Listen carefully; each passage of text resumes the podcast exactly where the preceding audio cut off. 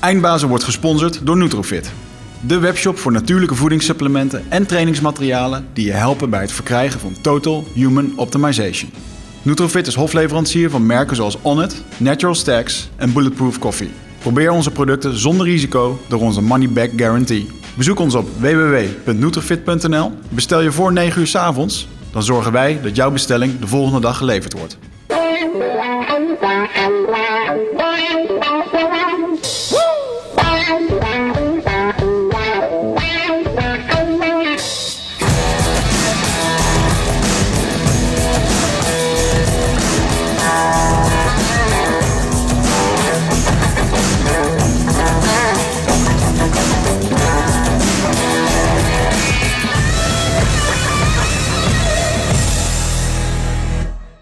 Daar zijn we weer, Wigert.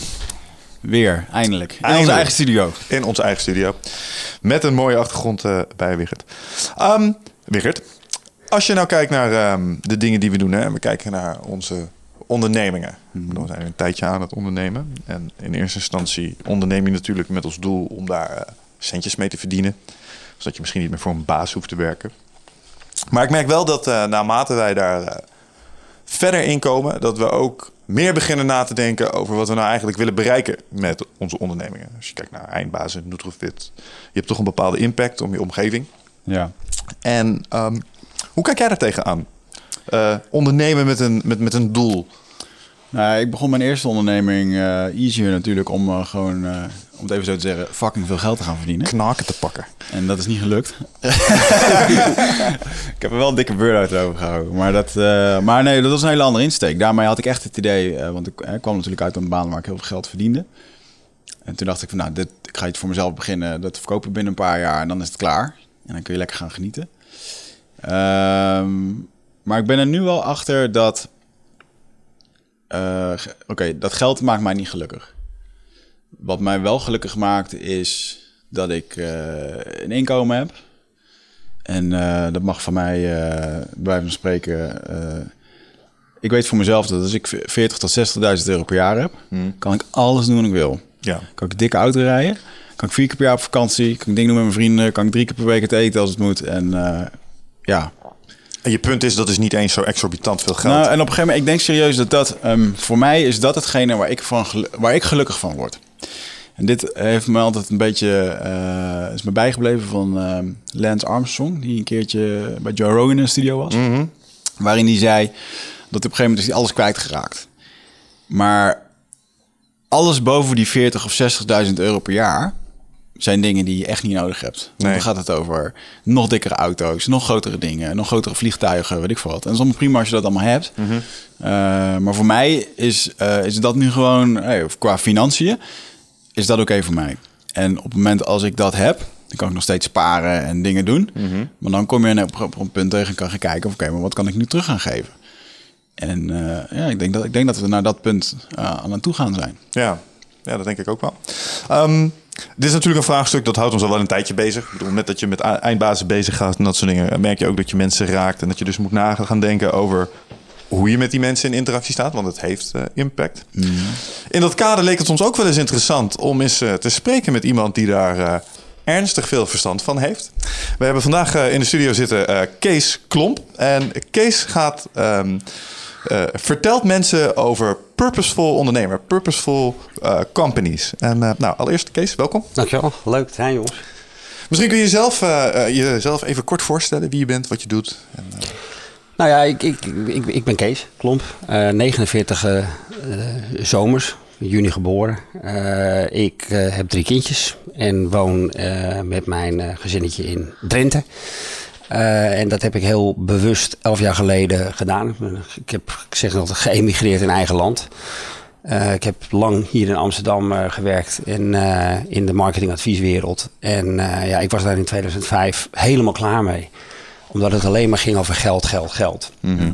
En ja, ik wilde een ander leven. En, en wat, ik, wat, ik, ja, wat ik heel belangrijk vond en vind... en wat ik ook sinds 2005 ben gaan doen... is ik heb, eh, ik heb geprobeerd om mijn boeddhistische levensbeschouwing... die, eh, en dat klinkt meteen heel religieus, maar dat gaat wat mij betreft over louter seculiere eh, onderwerpen als compassie, liefdevolle vriendelijkheid, generositeit, wederzijdse afhankelijkheid. Ja, ik ben dat toe gaan passen in, in mijn advieswerk. En om het even heel simpel samen te vatten, ben ik dus de afgelopen elf jaar alleen maar bezig om te kijken hoe ik mijn kennis en kunde kan gebruiken om de wereld een klein beetje mooier te maken. eh, in plaats van ja, wat ik daarvoor, eh, waar ik aan, daarvoor vaak aan mee heb gewerkt om eh, eigenlijk alleen maar een negativiteit te creëren. Hè. Als je meewerkt aan bedrijven die willens en wetens eh, ecologische of sociale schade berokkenen om een product te maken en te verkopen, ja, dan, dan ben je op alle vlakken eh, medeplichtig. Hè? Dat, als je consumeert ben je medeplichtig, dan ben je dat bedrijf aan het sponsoren. Maar al helemaal als je als adviseur eh er gaat zorgen dat het product meer gaat verkopen. En ik trok dat niet meer. Ja. Ik trok dat niet meer. Jij had het net bij, jou, bij je inleiding over een burn-out. Nou, ik heb, ik heb, ik heb zo'nzelfde moment eh, eh, gehad.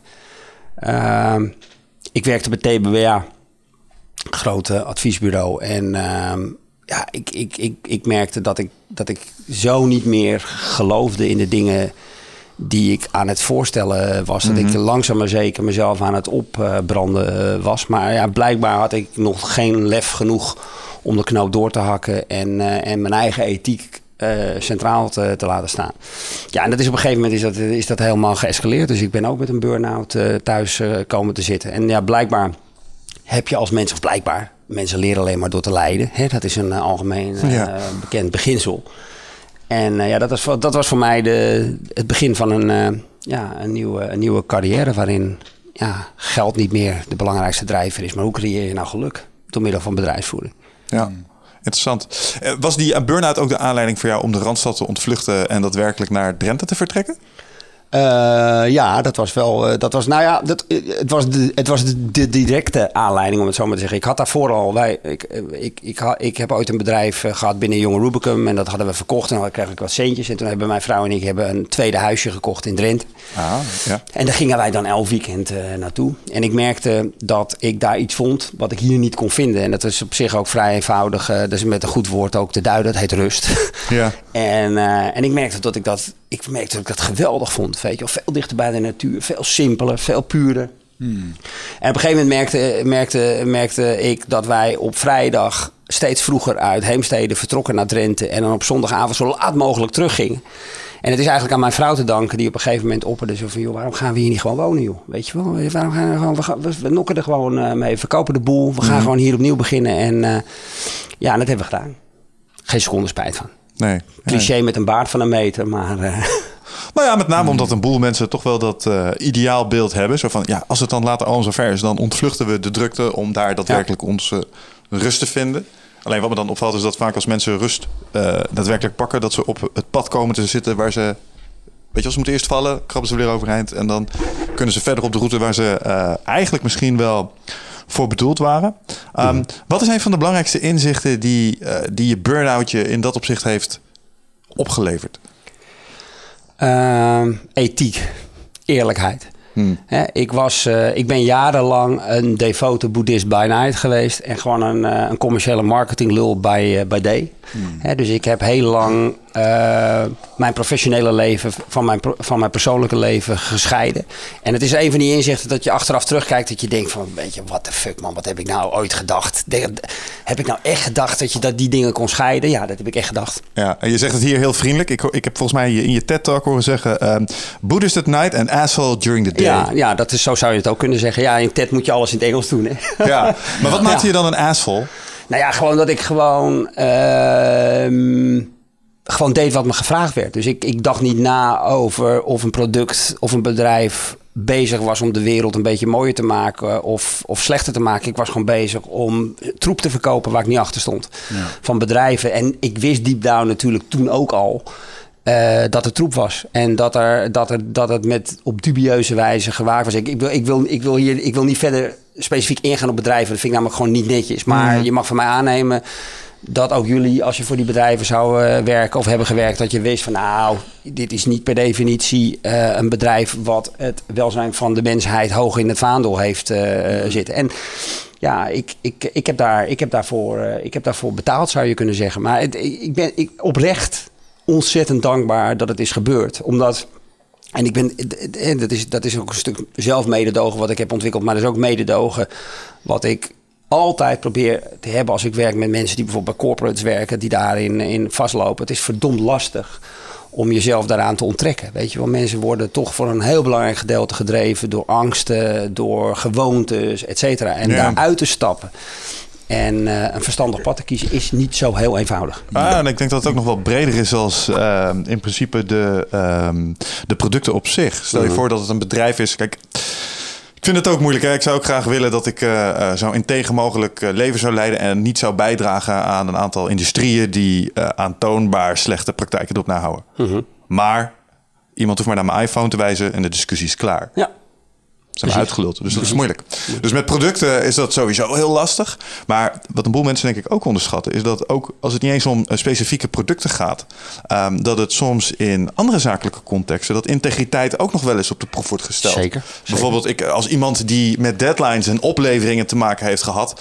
ehm, ik heb wel eens een, een, een spin moeten toepassen op waarom het in godsnaam iets later werd. En dan voelde je toch een beetje... Hmm, ik ben hier niet helemaal integer bezig. Maar als ik, het, als ik nu wel eh, de volle waarheid vertel, dan, dan kost me dat vertrouwen. Tenminste, dat is je angst dan in ieder geval. Ja. Dus dan gaan ze nooit meer met ons in zee of wat dan ook. Nee. Maar daar heb ik ook wel eens een zuur gevoel aan overgehouden. Natuurlijk. Dat ik mensen die, die mij vertrouwden in het... ge- Eigenlijk, ja, eigenlijk jok je tegen ze. Ja. Nee, maar goed, luister, ethiek en eerlijkheid is natuurlijk een enorm breed eh, domein. En wat je terecht aangeeft, het is bijna onmogelijk om in, in de hedendaagse samenleving op een, op een constructieve, ethisch constructieve manier te leven, te wonen, te consumeren. Maar toch, puur feitelijk gezien, is het zo dat er maar twee smaken zijn. Of je draagt bij aan het probleem, of je draagt bij aan de oplossing. En elke keuze die je maakt, bewust of onbewust, om bij te dragen aan het probleem, eh, draag je bij aan het probleem. Dat is ook een van de dingen die, eh, die ik heel erg heb geleerd van mijn boeddhistische levensbeschouwing. Dat, dat, dat alleen al dat bewustzijn toelaten is al heel helend. Hè, Het feit dat je jezelf ook... Daar, moet, daar, daar kan je ook op, op een bepaalde manier ja, compassie voor opbrengen naar jezelf toe en naar andere mensen. Het is verdomd lastig om die keuzes te maken. Maar het is wel heel belangrijk om je daar bewust van te zijn. Hè? Als, je kunt, als je in de supermarkt staat en je hebt eh, de keuze uit twee chocolades en je weet dat de enige eh, ge- gemaakt is op basis van gelegaliseerde slavenhandel en de andere niet. De andere betaalt de boeren een eerlijke prijs of is gemaakt met, eh, met, met producten met respect voor, voor moeder aarde. Ja, dan, als jij dan kiest op basis van prijs of van andere beweegredenen voor dat product. Eh, ja, wat, eh, wat gelegaliseerde slavenhandel eh, mogelijk maakt, ja, dan, dan draag je daaraan bij. Dat is, dat is gewoon dat is een feit. Dat is, niet een, dat is geen waardeoordeel. En ik vind het al heel waardevol om, om mensen zich daarvan bewust te maken, inclusief de, de wetenschap, dat het ook onmogelijk is in, in de samenleving van vandaag de dag om geen schade toe te brengen. is onmogelijk. Is kansloos. Bestaat niet. Moet je ook, moet je ook niet eens willen, willen proberen. Maar je kunt wel proberen zo weinig mogelijk schade te maken. En je kunt ook proberen om zoveel mogelijk bij te dragen aan, eh, aan de oplossing. Niemand wordt geacht de wereld in zijn eentje beter te maken of mooier te maken. Eh, dat, dat, dat, dat, dat, zou een verschrikkelijk narcistisch, megalomaan eh, eh, idee zijn.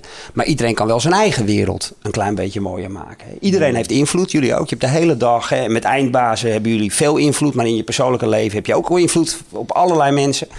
En daarover nadenken en dat eh, aanwenden om te proberen zoveel mogelijk goed te doen is eigenlijk heel eenvoudig en heel erg eh, mogelijk. En daar ook rekenschap van nemen tot dat, tot dat grenzen kent en, eh, en beperkingen. Ja, ja ik zit daar over. Ik denk daar op, op twee gedachten. Dit is, dit is heel boeddhistisch gedachtegoed volgens mij. Wat je hier. ehm, het eerste wat me, een gevoel wat me bekruipt is als je dit volledig omarmt, moet je wel een ongelooflijk schuldgevoel hebben. Ja, Telkens. ja. Dat kan, ik kan me bijna niet voorstellen dat dat je doel is op het moment dat je een, bepaald, eh, een bepaalde overtuiging gaat aanhangen. Want als je, als je eh, deze manier van redeneren volgt, je hebt invloed op alles. Ehm, dus jouw, jouw effect hè, cascadeert door. Eh, tegelijkertijd eh, suggereert het een deterministisch universum. Dus dat ontslaat je tegelijkertijd ook van die verantwoordelijkheid. Want je, wordt in het, je wordt in het midden van deze maatschappij neergekwakt. Ja. Inmiddels zo'n 38 jaar geleden. Vroeg je niet om. Maar Ja. dit zijn de spelregels. Ja. Hoe, hoe relativeer je dat voor jezelf dan? Nou ja, kijk, ik heb niet zo'n. Dat is een van de dingen die, die ik dan heb geleerd in de loop van de jaren. Ik heb niet zoveel moeite met het toelaten van gevoelens als schuld, verdriet, pijn. Eh, omdat ik vind dat die, dat die bij het leven horen. Hè? Wij zijn een van, de, een van de grote misvattingen met geluk is dat wij een hele uh, westerse hedonistische kijk op geluk hebben. Hè? Geluk wordt geassocieerd met een goed gevoel. En mhm. wordt geassocieerd voor een heel belangrijk gedeelte met, met plezier. Mhm. Uh, en uh, terwijl purpose, en daar zullen we denk ik vandaag nog wel verder over krijgen. Maar purpose is, is een heel diep gevoels... of een heel diep geluksgevoel. Uh, wat, wat veel meer resoneert op, op een, ja, je zou kunnen zeggen, een soort smaak van voldoening en vervulling. Maar uh, purpose zonder pijn is eigenlijk bestaat niet. Hè? Dus op het moment dat jij iets doet vanuit een altruïstisch beginsel voor de ander, om de ander vooruit te helpen in het leven, mm. dan zit daar vaak uh, is dat vaak gestuurd omdat je bij de ander een vorm van lijden ziet. De ander heeft, je, heeft, heeft op, op een bepaalde manier een zetje nodig, heeft hulp uh, nodig, mm. heeft, uh, heeft, jou, heeft, jou, heeft jouw effort nodig.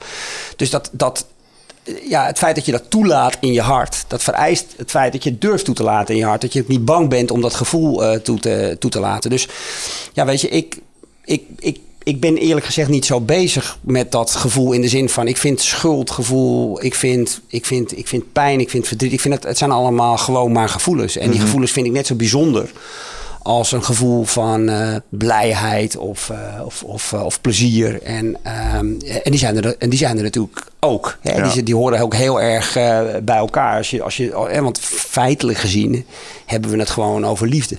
Mm. Hè? Ik weet niet of jullie gelukkig verliefd, verloofd, getrouwd zijn en kinderen hebben, dan zou je herkennen dat in liefde ook een, een enorme, als, je, als, je, als je dat durft toe te laten, zit daar ook een donker kantje aan. hè? Mhm. In de zin van, er zit altijd dat stukje bij, de angst voor verlies en de ander, dat de ander wat overkomt. Dat hoort bij, dat hoort bij, dat hoort bij liefde. Mhm. en, dat, en dat uitsluiten uit liefde maakt liefde eigenlijk iets heel plat en iets heel uh, banaals zou je kunnen, kunnen, kunnen zeggen. En ja, ik vind zelf dat als je het hebt over eh, ja, bijvoorbeeld iets willen doen aan honger of een ander uh, grootschalig uh, probleem. Ja, ook, al, ook al kom je dan met een kleinschalige interventie, is eigenlijk niets anders als proberen liefde te voelen voor mensen die je misschien niet direct kent, omdat ze niet in je directe leefomgeving hmm. zitten. Op het moment dat je je verdiept en geen statistieken meer ziet, geen nummers meer voorbij hoort komen, zoals met vluchtelingen, maar gewoon de mensen ziet, dan hmm. is het eigenlijk verdomd eenvoudig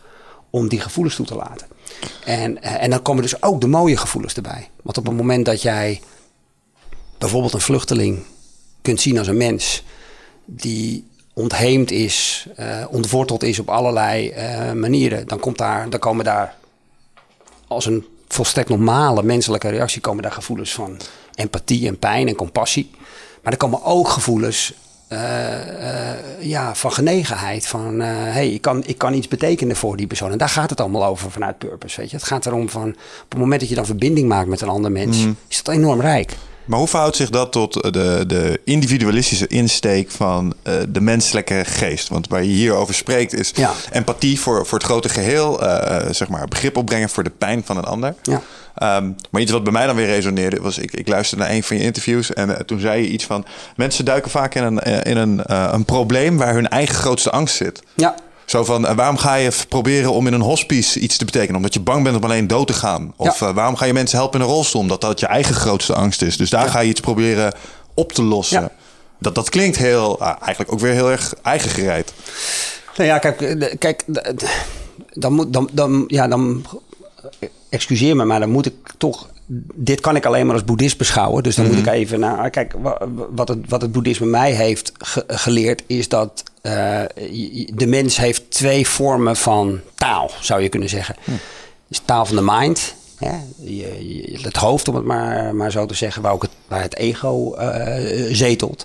En het ego is het, is het deel wat ons onze persoonlijkheid geeft, hè? wat ons het gevoel geeft dat we bestaan, maar is ook het deel van ons, uh, van ons zijn wat ons continu angst inboezemt, angst inboezemt en wat ons af, uh, ja, afscheidt van anderen. -hmm. letterlijk, letterlijk wat individualiteit vertegenwoordigt. Het feit dat je het gevoel hebt dat je als mens, als eenling bestaat en dat je anders bent dan alle, alle mensen. Maar tegelijkertijd heeft elk, elk mens de taal van het hart.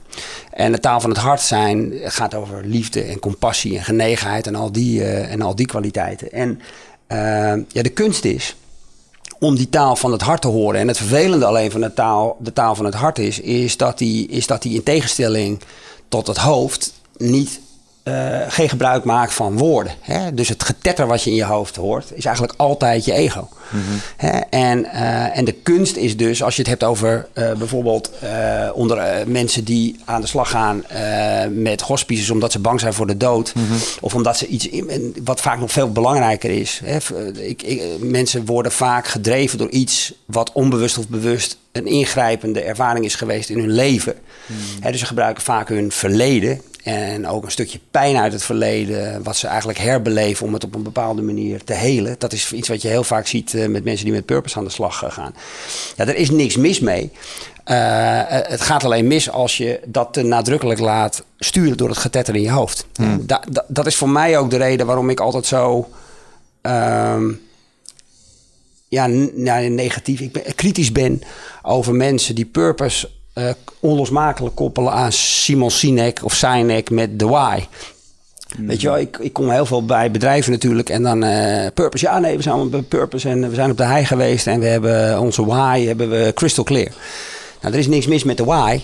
Uh, alleen als de why uit je hoofd komt, dan weet je dus feitelijk, dan, gaat het, dan, is het dus, dan is het geen purpose. Purpose komt uit je hart. Purpose ja. heeft vaak een taal die. Ik bedoel, als ik, als ik jullie nu vraag om, misschien moet je het maar eens proberen, om de liefde voor je partner te vangen in, uh, in woorden. Mm -hmm.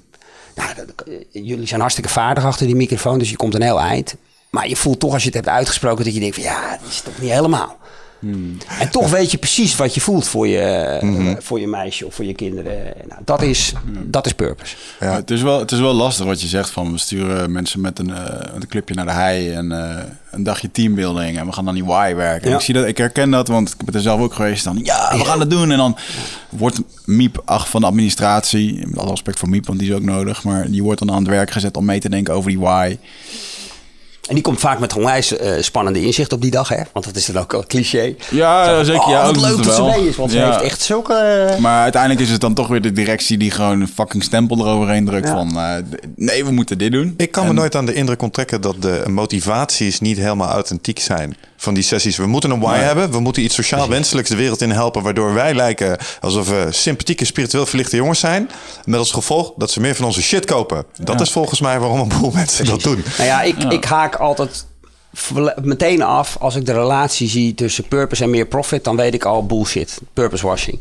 Want purpose bestaat alleen maar als je bereid bent als bedrijf om genoegen te nemen met minder winst. Purpose... Ben, ben ik niet helemaal met je eens trouwens. Nee, dat kan er een discussie over hebben. Maar... Wat was die term? Purpose washing? Purpose washing, ja. Als in brainwashing, maar dan met Nee, nee, als in greenwashing, als in uh, purpose nu gebruiken om je bedrijf uh, te profileren als maatschappelijk geëngageerd met maar één doel, uiteindelijk meer geld verdienen. En de, ik, zal, ik, zal, ik zal ook even duiden waarom ik die relatie zie. Dat is namelijk purpose bestaat bij gratie van het feit dat je je eigen belang overstijgt. Hè, ik, purpose wordt vaak geassocieerd met de why, de, Noord, de, de, de Noordster, het hogere doel. Dus, wat mij betreft allemaal pertinente bullshit. Hmm. Purpose is is een, is een werkwoordje. Purpose is een ervaring. Je kunt purpose alleen maar ervaren in het moment. Nou, dat is probleem nummer één, want bedrijven hebben geen gevoel. Dus het feit dat je een bedrijf purpose toekent, is al de grootst mogelijke bullshit die er is. Want een bedrijf is, bestaat niet. Een bedrijf bestaat eigenlijk alleen maar uit gratie van de mensen die er, die er werken. Maar een bedrijf een emotie toekennen, is niet zo'n hele verstandige uh, uh, beslissing. Overigens wel eentje die natuurlijk veelvuldig voorkomt. Maar goed, daar we het, nou, misschien moeten we het daar ook nog over hebben. Maar goed, ehm, wat purpose is, ik noem het hoger doen. Dus purpose is feitelijk gezien op een moment dat je je als mens altruïstisch gedraagt. Dus als je je eigen belang opzij zet en je doet iets wat, wat goed is voor het grotere geheel, voor het algemene belang, dan ervaar je op het moment dat je dat doet, ervaar je een gevoel wat je als purpose zou kunnen omschrijven. Dat geeft een diep gevoel van voldoening en vervulling. En wat interessant is, eigenlijk is een hoger doen is eigenlijk ook nog een verkeerde omschrijving. Want wat het eigenlijk is, is purpose refereert namelijk aan ons, uh, ons verleden. Ons, ons, uh, ons lang, lang, lang geleden verleden. Mm-hmm. Waarbij onze voorouders als jagers-verzamelaars uh, rondtrokken. en eigenlijk afhankelijk waren van de kracht van de groep. Ja, dus ik, ik, weet niet of jullie Sapiens hebben gelezen, het boek. Daar wordt daar, wordt daar ook uitgebreid over gesproken. Dat is onze biologische bron. En, eh, en het gekke is, we zijn ondertussen eh, enorm eh, aangepast en geïndividualiseerd. Maar deep down, biologisch, zijn wij nog steeds die wezens.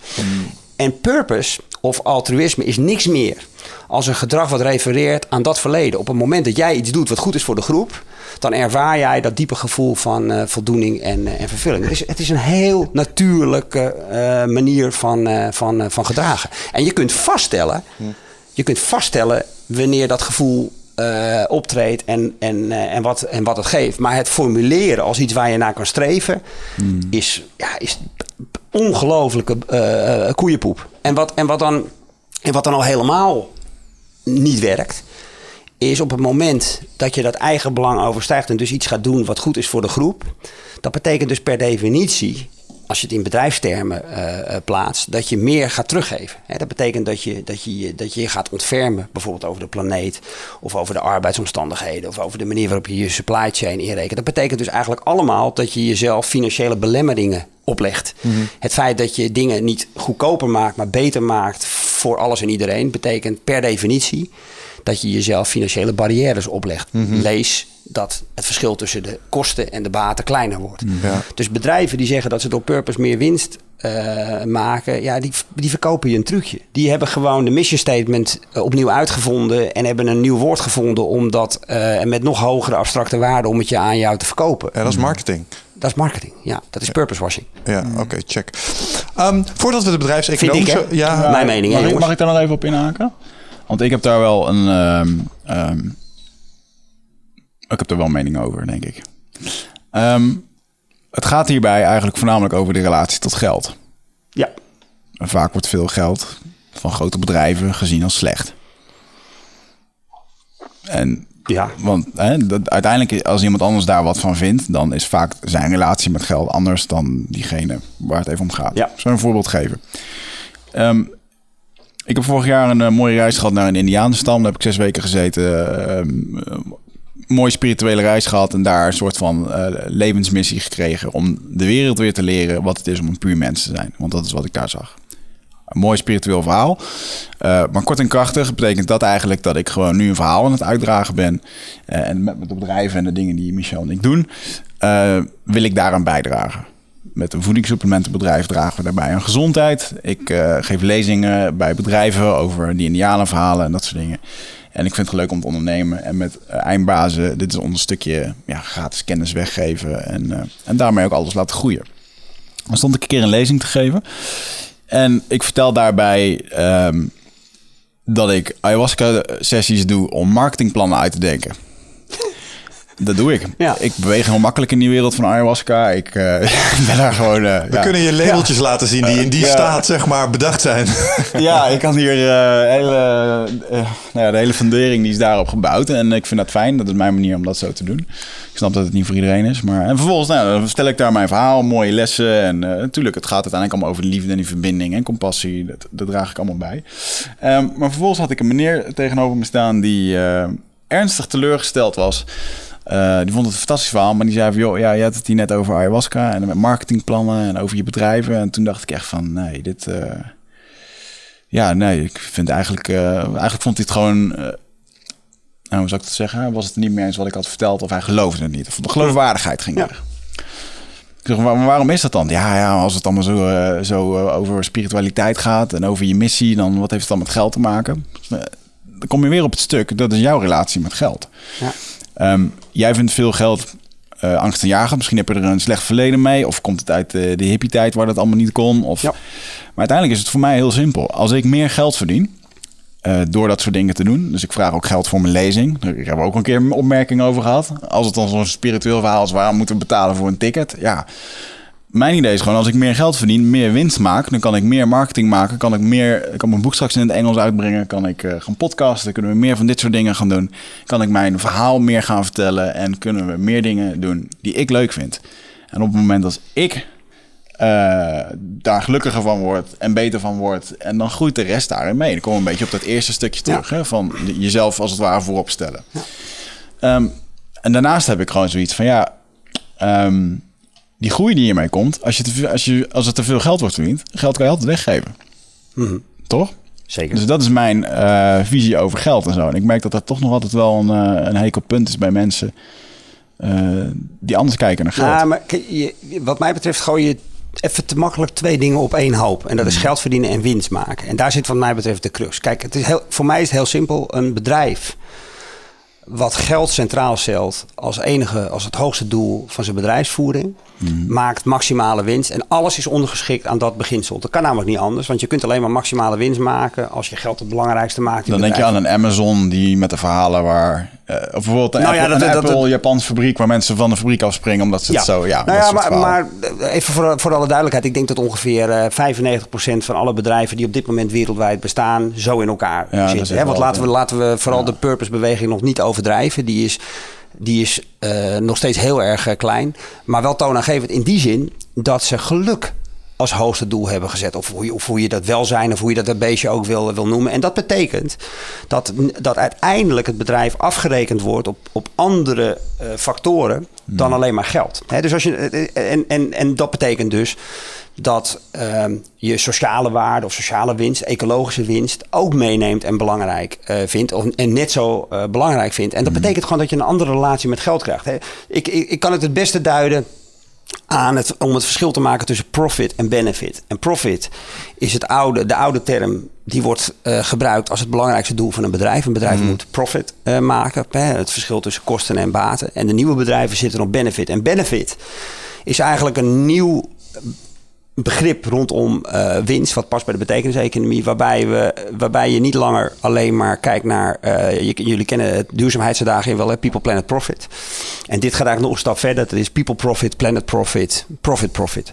Mm Dus je ziet dat de nieuwe bedrijven eigenlijk die drie pilaren gaat gebruiken als communicerende vaten. Waarbij sociale winst ook gewoon wordt gezien als een authentieke winstdoelstelling van een bedrijf. Een bedrijf kan ook winst creëren die niet monetair is. Mm -hmm. Maar bijvoorbeeld dat ze ervoor zorgen dat mensen met een enorme afstand tot de arbeidsmarkt werk krijgen.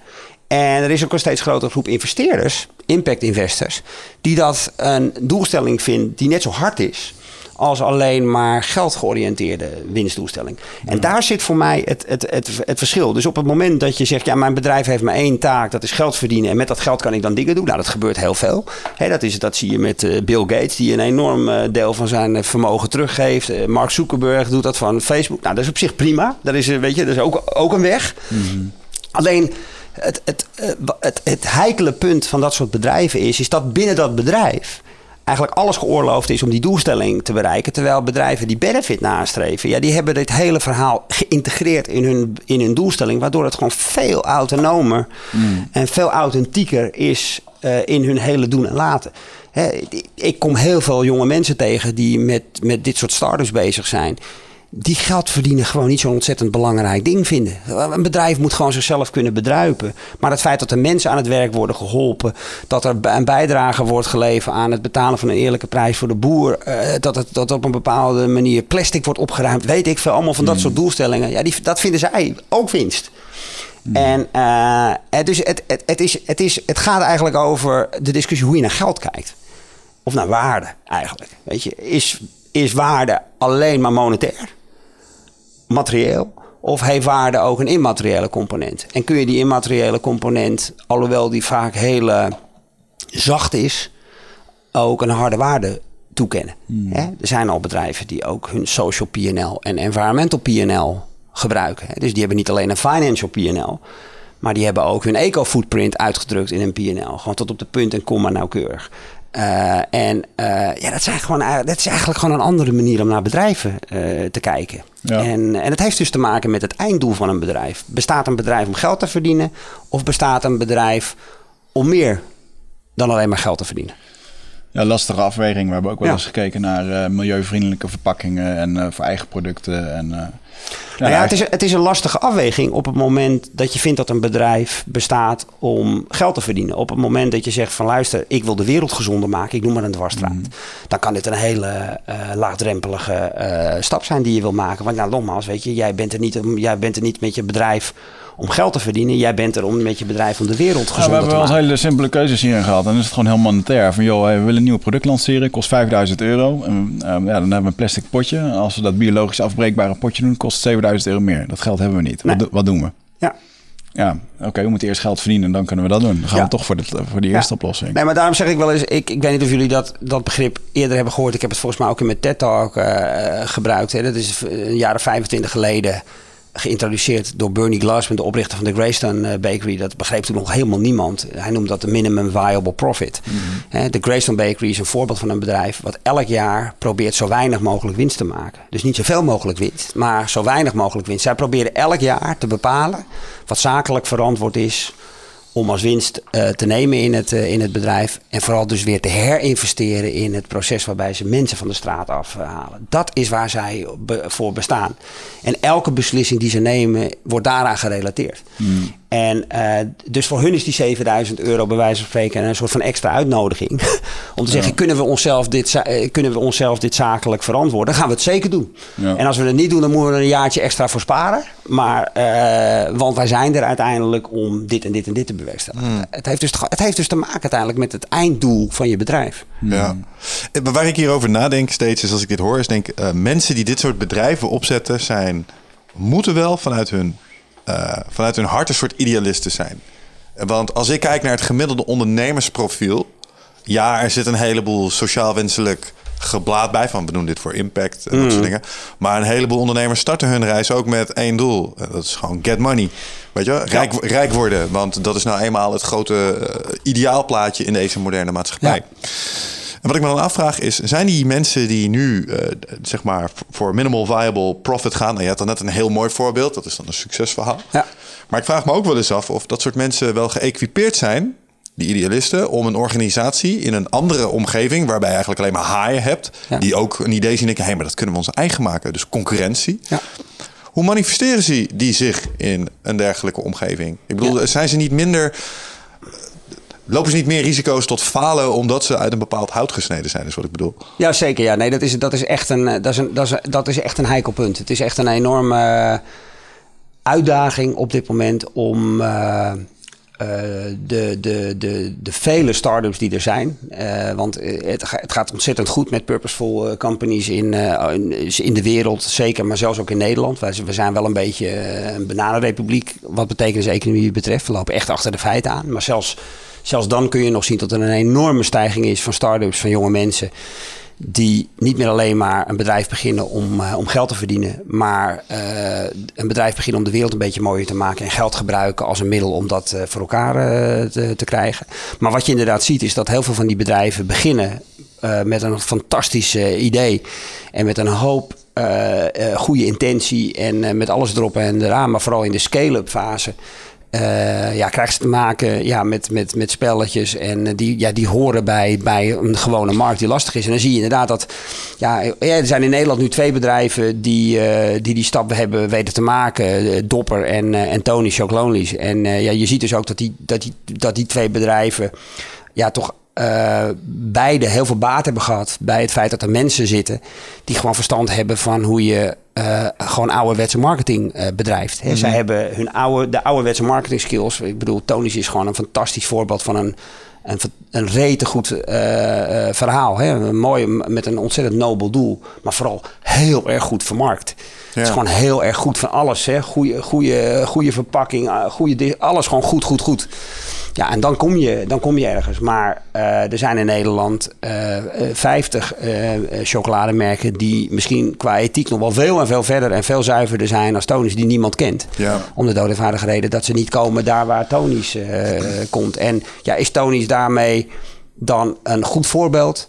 Eh, eh, of is Tony's eh, misschien een van de gelukkigen? Hè, dat, is een, dat is een goede gewetensvraag. Ja, we willen, ik heb hem op de lijst staan om hier een keertje uit te nodigen, de, de eigenaar. Lijkt me een bijzondere... Ja, hoor, ik, kan, ik, kan, ik voor- ik zou jullie in contact Oh, je brengen. kent hem? Ja. Oké, cool. Oh, dat zou leuk zijn. Ja, gaaf.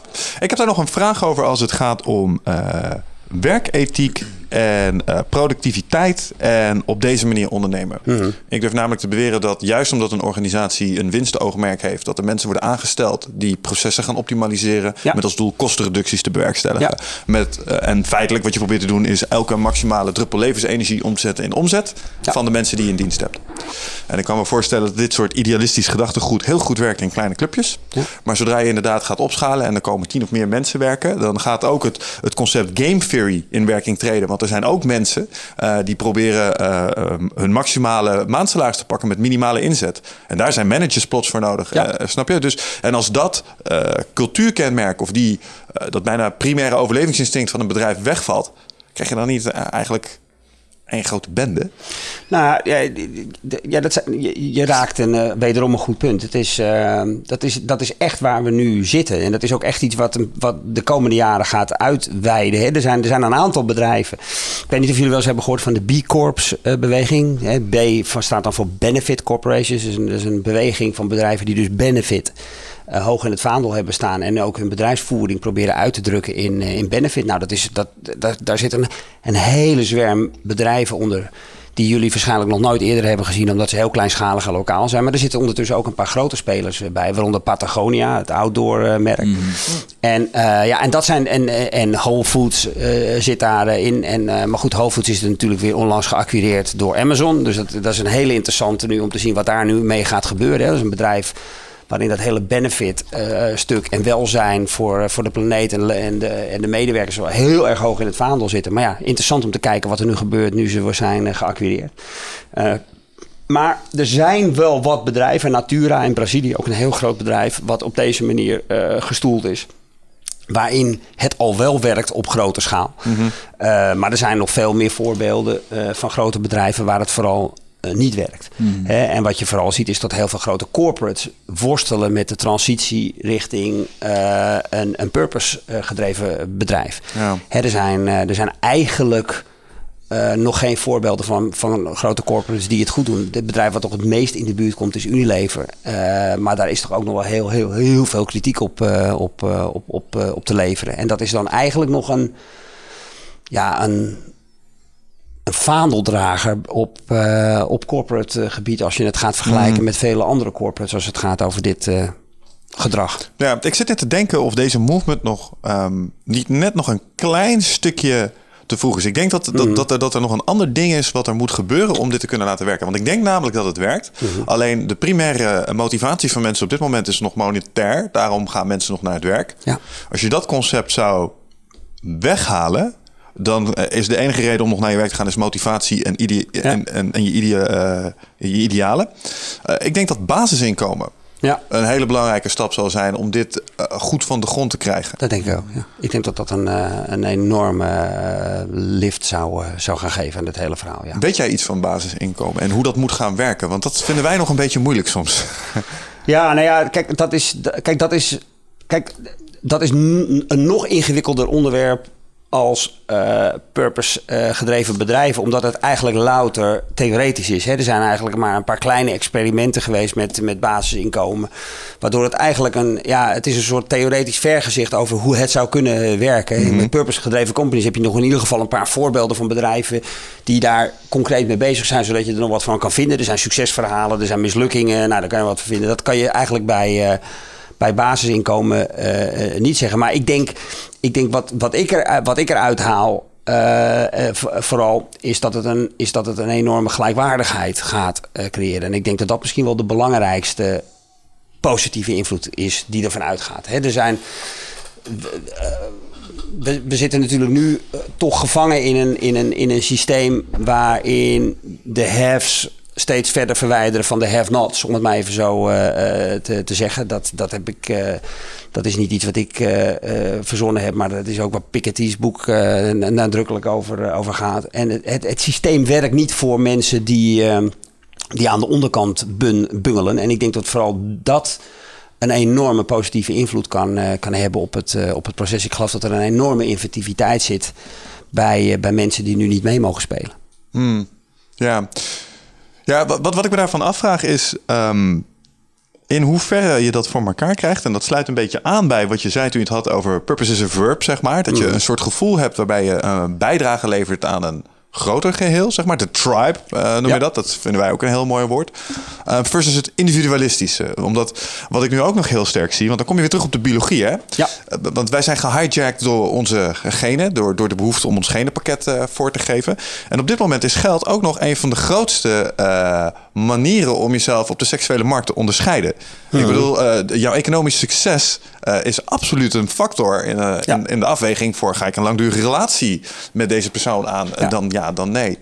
En dat stukje verdwijnt volledig bijna op het moment dat je hiermee aan de slag gaat. Want iedereen wordt een soort van gelijk. En ik stel me dan voor dat er geen topbetaalde CEO's meer zijn in een dergelijke economie. Um, die nu toch allemaal een beetje het voortouw nemen. Mede omdat ze ook weten dat als zij in die vette bak rijden, die ze hebben verdiend met hun CEO-ship, uh, dat het hun status in de maatschappij bevordert. Ja. Hoe, hoe zie je dat? Nou ja, kijk, ik, ik, denk dat, ik denk dat je daar helemaal gelijk in hebt. Maar ik denk dat, ik denk dat het probleem eigenlijk uh, voor, vooral zit waarbij waar we, waar we het net ook over hebben. Kijk, wij hebben op dit moment geen andere manier om ons doen en laten te meten, te wegen, te vergelijken met anderen als geld. He, heel simpel gezegd, wij, wij meten hier in Nederland ons bruto nationaal product, bruto nationaal inkomen. Uh, en dat is eigenlijk, hè, dus het welzijn van Nederland, het doen en laten van ons land, wordt eigenlijk alleen maar uitgedrukt in de economische activiteit. En daarin zijn we niet uniek. Dat gebeurt eigenlijk in alle landen op één na, en dat is Bhutan. Waar ze bruto nationaal geluk uh, meten. Wat is bruto nationaal geluk? Bruto nationaal geluk is, uh, is, het, is het op een bredere manier kijken naar het doen en laten van een land. Dus Bhutan meet niet alleen maar de economische activiteit die rondgaat in, in hun, hun land, maar kijkt ook naar ecologische factoren, sociale factoren, hm. culturele factoren. En die nemen ze mee. Daar, hebben ze, daar zijn ze al in 74 mee begonnen toen de koning al daar het een achterhaald idee vond om zijn, het welzijn van zijn uh, bevolking alleen maar uit te drukken in de hoeveelheid geld die er werd rondgepompt. Uh, en, en wat je dus vervolgens ziet, en het is een, is een interessant verhaal, hè, want dat werd lang weggehoond als een soort vaag boeddhistisch spiritueel experiment. ondertussen is het door de Verenigde Naties vanaf 1992 omarmd als het ontwikkelingsmodel van de toekomst. Hè, met de happiness index, waarbij, het, uh, waarbij er wordt gekeken naar het uh, geluk van het land. Maar wat veel interessanter is, is dat uh, jullie weten, er is een Parijsakkoord gesloten waarin we de CO2-footprint naar beneden moeten brengen. En er is op dit moment één land in de wereld wat al een positieve footprint heeft. Hè. Dus alle landen zitten nog steeds in het rood. En er is al één land wat in het groen staat. En dat is datzelfde Bhutan. Mm -hmm. En dat is omdat ze al vanaf 1974 op een andere manier kijken naar de waarde van de natuur en ecologische footprint. Omdat het land op een bredere manier wordt gekeken. En ik kan je verzekeren dat in, dat in Bhutan uh, het rondrijden met een grote vette bak niet zaligmakend wordt gezien als, als, uh, om, uh, om iemands prestige uit te drukken. Nee, maar die dat mensen hebben misschien wel een kleine milde culturele voorsprong. Nee, dat, dat mag je niet vergelijken. Nee, maar, maar waar het dus om gaat is input is output. Ja, hè? ik snap het. Dus op het moment dat wij in een systeem terechtkomen... en heel simpel gezegd, weet je, op het, op het moment dat je nu... en dat is iets wat waar we net zelf tegenaan lopen in ons gesprek. Hè? Dat, je, dat, je, dat we een gesprek hebben over ondernemen en over geld verdienen. En dat je eigenlijk tot de conclusie uh, komt dat je een soort van lost in translation uh, raakt over... maar wat is nou de functie van een bedrijf? Zoveel mogelijk geld verdienen of zoveel mogelijk uh, goed doen voor, voor de wereld. Voor de mensen die met dat goed doen bezig zijn... is het de normaalste zaak van de wereld. Maar zij accepteren het feit dat zij het worden gezien door een groot deel van de zakelijke goedgemeente als een stel idealisten die, een beetje, die eigenlijk een beetje gek zijn. Want ze geven een deel van hun uh, competitieve voordeel weg, want ze maken minder winst. Ze zijn minder soepel, et cetera, want ze vinden andere dingen uh, belangrijk. En tegelijkertijd heb je te maken met een enorme grote groep bedrijven die mee moeten in de vaartenvolkeren, maar gevangen zitten in een systeem waarin het alleen maar over geld gaat. Mm -hmm. Nou, zolang wij op macro-economische schaal niet terechtkomen in een systeem waarin we andere dingen gaan waarderen, waarin we zeggen, luister, uh, de, de zorg voor de planeet of voor onze natuurlijke omgeving, de, de, de, allemaal dat soort van die basale zaken, dat we die meenemen in dat wat een waardevol leven uh, uitdrukt, hebben we ook niks anders om waarde in uit te drukken als geld. En is het dus ook een keiharde manier om bijvoorbeeld uh, uh, te kunnen zeggen: met mij gaat het goed, prestige, ik heb een leuk leven, ik heb een groot huis, ik heb al die factoren om succes uit te drukken. Mm -hmm. Ja, we hebben op dit moment ook maar één manier om het uit te drukken en dat is geld, mm. bezit. Uh, en al, alleen wat nou zo vervelend is, is dat al die aspecten die we hebben die wij natuurlijk vinden, zijn volstrekt tegennatuurlijk. Hè? Dus wij, wij hebben geld uitgevonden als een manier om waarde in uit uh, te drukken. Maar eigenlijk, en dat is ook weer een prachtige manier om dat bij jezelf te gaan uh, wennen. Dat is als je, nou, als je naar, je naar je partner gaat kijken. Hè, en dan moet je, druk er maar eens een bedrag op. Zeg maar eens, die relatie is me zoveel waard. Als, je, als jij zoveel biedt, mag je mijn meisje overnemen. Ja, dan denk je, wat veel, man, doe eens even normaal. Dat is, doe eens even, dat is wel een misselijke uh, toestand. Weet je. Dat is, dat is, dat, dat, doe even normaal. En toch is dat wat, en toch is dat wat we, dat, wat we maatschappelijk de gewoonste zaak van de wereld vinden. Alles is met geld te koop. Hè? Alles druk je uit in geld. Mm-hmm. Terwijl de echt belangrijke dingen gaan natuurlijk helemaal niet over geld. En dat zijn ze ook nooit gegaan. Weet je, je gezondheid, liefde, uh, geborgenheid. zijn allemaal zaken die geen reet met geld te maken hebben. En daar zit ook de kloof die ervoor zorgt dat er zoveel mensen op dit moment in, in gewetensnood zitten. Want aan de ene kant stort het bolwerk wat we met elkaar hebben gebouwd, waarin geld het, het, het enige is wat we met z'n allen hebben om alles wat we doen en laten in uit te drukken. En aan de andere kant is dat nieuwe model is er nog niet helemaal. En je ziet mensen daar ook ontzettend mee, uh, mee, mee klooien. Hmm. want als, je bij, als jij een baan hebt waar je heel veel geld uh, verdient, maar het geeft je geen plezier, het geeft je geen voldoening. Je kan niet met je hart werken. Ja, je, je, weet allemaal hoe dat afloopt. Niet mhm. goed. Nee. Nee, dan, dan kom je in een situatie waar we het in het begin over hadden. Namelijk dat je uh, stress gaat ervaren. En dat je in een uh, burn-out terechtkomt. Burn dat je het gevoel hebt dat er, dat er meer in het leven is alleen maar centjes. Alleen inderdaad, het, het grote probleem is... Uh, het is niet helemaal voor niks dat er op dit moment in, in Nederland... Uh, meer dan anderhalf miljoen mensen zijn die chronisch antidepressiva uh, slikken. Dat depressie op, op, uh, anderhalf miljoen? Is. Ja, chronisch. Ja, en dus de, bijna 15 procent. Wauw. En, en, dat, en dat depressie door de mensen die er verstand van hebben getipt wordt als de volksziekte nummer 1 van de toekomst. Dat heeft dus heel erg te maken met het feit dat we vastlopen in een systeem waarin we alleen maar ons welzijn kunnen uitdrukken in geld, terwijl geld niets heeft te maken met waar je als je, geld. We hadden het helemaal aan het begin erover. Hè? Dat, weet je, het probleem van geld is namelijk: geld is niet gemaakt om je gelukkig te maken. Hmm. En ons probleem is, is dat wij een systeem hebben ontwikkeld waarin geld de enige vorm is waarin we geluk kunnen uitdrukken. Ja, dat gaat niet goed. Maar zit daar ook niet een confirmation bias in? Omdat we, we hadden het voor de podcast hadden we het over de podcast die jij van ons had geluisterd, Ruud Veenhoven, die had het daarover. Wat me daarvan is bijgebleven is dat hij heeft natuurlijk uh, statistisch onderzoek gedaan naar geluk en dat er een sterke correlatie is tussen de welvaart en de bureaucratie in een land en de ervaren geluk van zijn of haar burgers. Mhm. En de mensen die nu thuis met een burn-out zitten, zijn misschien mensen die zijn doorgeslagen in een spectrum en mhm. helemaal aan de boveneinde zitten van, oh geld is het allerbelangrijkste en dat die mede daardoor in die frustratie komen. Maar Geld lijkt onder de streep bijna cruciaal te zijn als jij een gehele bevolking gelukkig wil houden. Omdat het die basisvoorzieningen in je boslaaf behoeftehiërarchie ja. Zo ongelooflijk goed ja, maar, maar dat is maar te delen waar. Maar nog, de, eh, eh, er, is, er is namelijk ook een onderzoek en uh, ja, ik geloof daar hartstochtelijk in. He, de, de, zingeving, als je, als je Maslowiaans aanloopt, wordt gezien als uh, de, de penthouse van de piramide. En het, als, je, als je alle andere behoeften hebt uh, bevredigd, ga je je nog zorgen maken over jezelf ontplooiing, jezelfrealisatie. nou ja, het hele purpose gedachtegoed, lees geluk. Ja. Ehm, ik denk persoonlijk uh, dat er uh, veel aanleiding is om te denken dat, uh, en niet in de laatste plaats omdat het een van de urban legends is die rondom Maslow gaat, hè, dat hij op zijn sterfbed heeft gezegd dat de piramide altijd andersom is bedoeld. Ik denk zelf dat we chronisch onderschatten hoe belangrijk zingeving is voor mensen. Ik denk dat als de betekeniseconomie iets duidelijk maakt, hmm. is dat zingeving niet een soort luxe artikel is, maar een hele basale levensbehoefte. ik denk dat het feit dat er zoveel mensen zijn die op dit moment worstelen en in geestelijke nood zitten, is een zingevingscrisis, is een mm. existentiële crisis. Ik heb geld, ik heb alles, maar ik heb helemaal niks. Want ik, heb, ik leid een leven waarbij ik alleen maar schade berokken. Ik draag nergens aan bij. Ik, het is heel bazaal. En omdat er is vorige, uh, vorig jaar of half jaar geleden een boek uh, geschreven in Amerika uh, bestseller overigens, The Power of Meaning van uh, Smith, Stefanie Smith.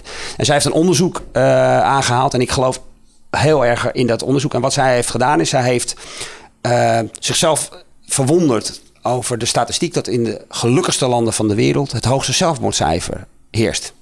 Dat is een rare statistiek. Je zou denken dat in de gelukkigste landen mensen zo weinig mogelijk zelfmoord plegen. En dat in ongelukkige landen mensen heel veel zelfmoord plegen. Nou, het bleek nou, is precies andersom. Dus in gelukkige landen eh, ligt het zelfmoordcijfer enorm hoog. Vooral bij jonge mensen. En in ongelukkige landen, landen die heel laag scoren op de happiness index. eh, zie je eigenlijk een, een beweging. En dat heeft dus te maken met het feit dat juist in ongelukkige landen, waarin mensen eh, urgentie ervaren van het leven, waarin gemeenschapszin belangrijk is om te overleven, mensen eigenlijk veel dichter zijn bij die biologie en zingeving ervaren, dat het leven ertoe doet, dat het ergens over gaat, als, het, als de samenleving waarin wij wonen, waarin je zo bent losgeraakt van je biologie, dat mensen letterlijk in gewetensnood eh, komen naarmate ze hoger in de piramide komen, om tot de conclusie te komen dat je alles hebt, maar eigenlijk niks hebt. En ik, ik geloof daar heel erg in. Ik geloof dat, ik geloof dat purpose geen luxe product is, geen, geen penthouse eh, verhaal, maar hele primaire biologie. Dat als, en als die ontbreekt, eh, eh, ja, je, eigenlijk, je eigenlijk helemaal niks hebt. Het feit dat er nu het dertigersdilemma eh optreedt, waarmee jonge mensen die vroeg in een carrière beginnen en dan eh, 30, 35 zit met een Audi A8 voor de deur en weet ik veel, en dan eigenlijk tot de conclusie komen: wat de fuck ben ik aan het doen met mijn leven? Ja. Komt allemaal voor uit die existentiële crisis. Die heeft te maken met een zingevingstekort. Ja, Zingeving is heel basaal, heel primair, heel belangrijk. Ja, het kernwoord dat bij me opkomt steeds is nut. Je wil volgens mij het gevoel ervaren dat je nut, Nut hebt gehad. ja. Voor, Ja. voor jezelf, maar ook voor anderen om je heen. En ehm, ja, ik zit me af te vragen hoe zich dat dan... Dat Nou vind ja, ik zo grappig dat, dat, ja. hoe zich dat tot elkaar verhoudt. Hè? Want enerzijds als je kijkt naar biologie... we hebben het over evolutie... dan is eh, primaire instructie 1 eh, overleven en doorgeven van je genenpakket. Ja. En dan heb je 2 en dat is instandhouding van je soort. Ja.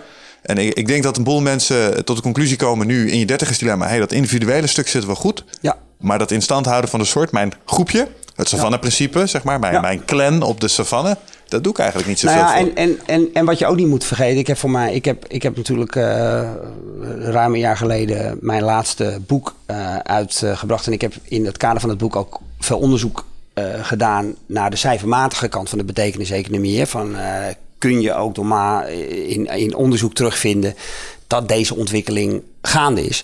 En een van de dingen die ik, eh, die ik daarbij heb ontdekt, is dat je echt kunt zien dat de crisis van 2008, dus de laatste financiële crisis, echt aantoonbaar een enorme boost heeft eh, gegeven aan de percentage start-ups, investeringen, impact-investeringen, bedrijven die eh, overgestapt zijn op CSR. Dus ik denk dat je ook niet moet onderschatten dat de informatie die vooral jonge mensen krijgen over de staat waar de wereld in, eh, in is, een enorme invloed eh, heeft op, de, ehm, op de, eh, ja, de- het gevoel van urgentie en relevantie dat er überhaupt iets meer is dan je eigen leven.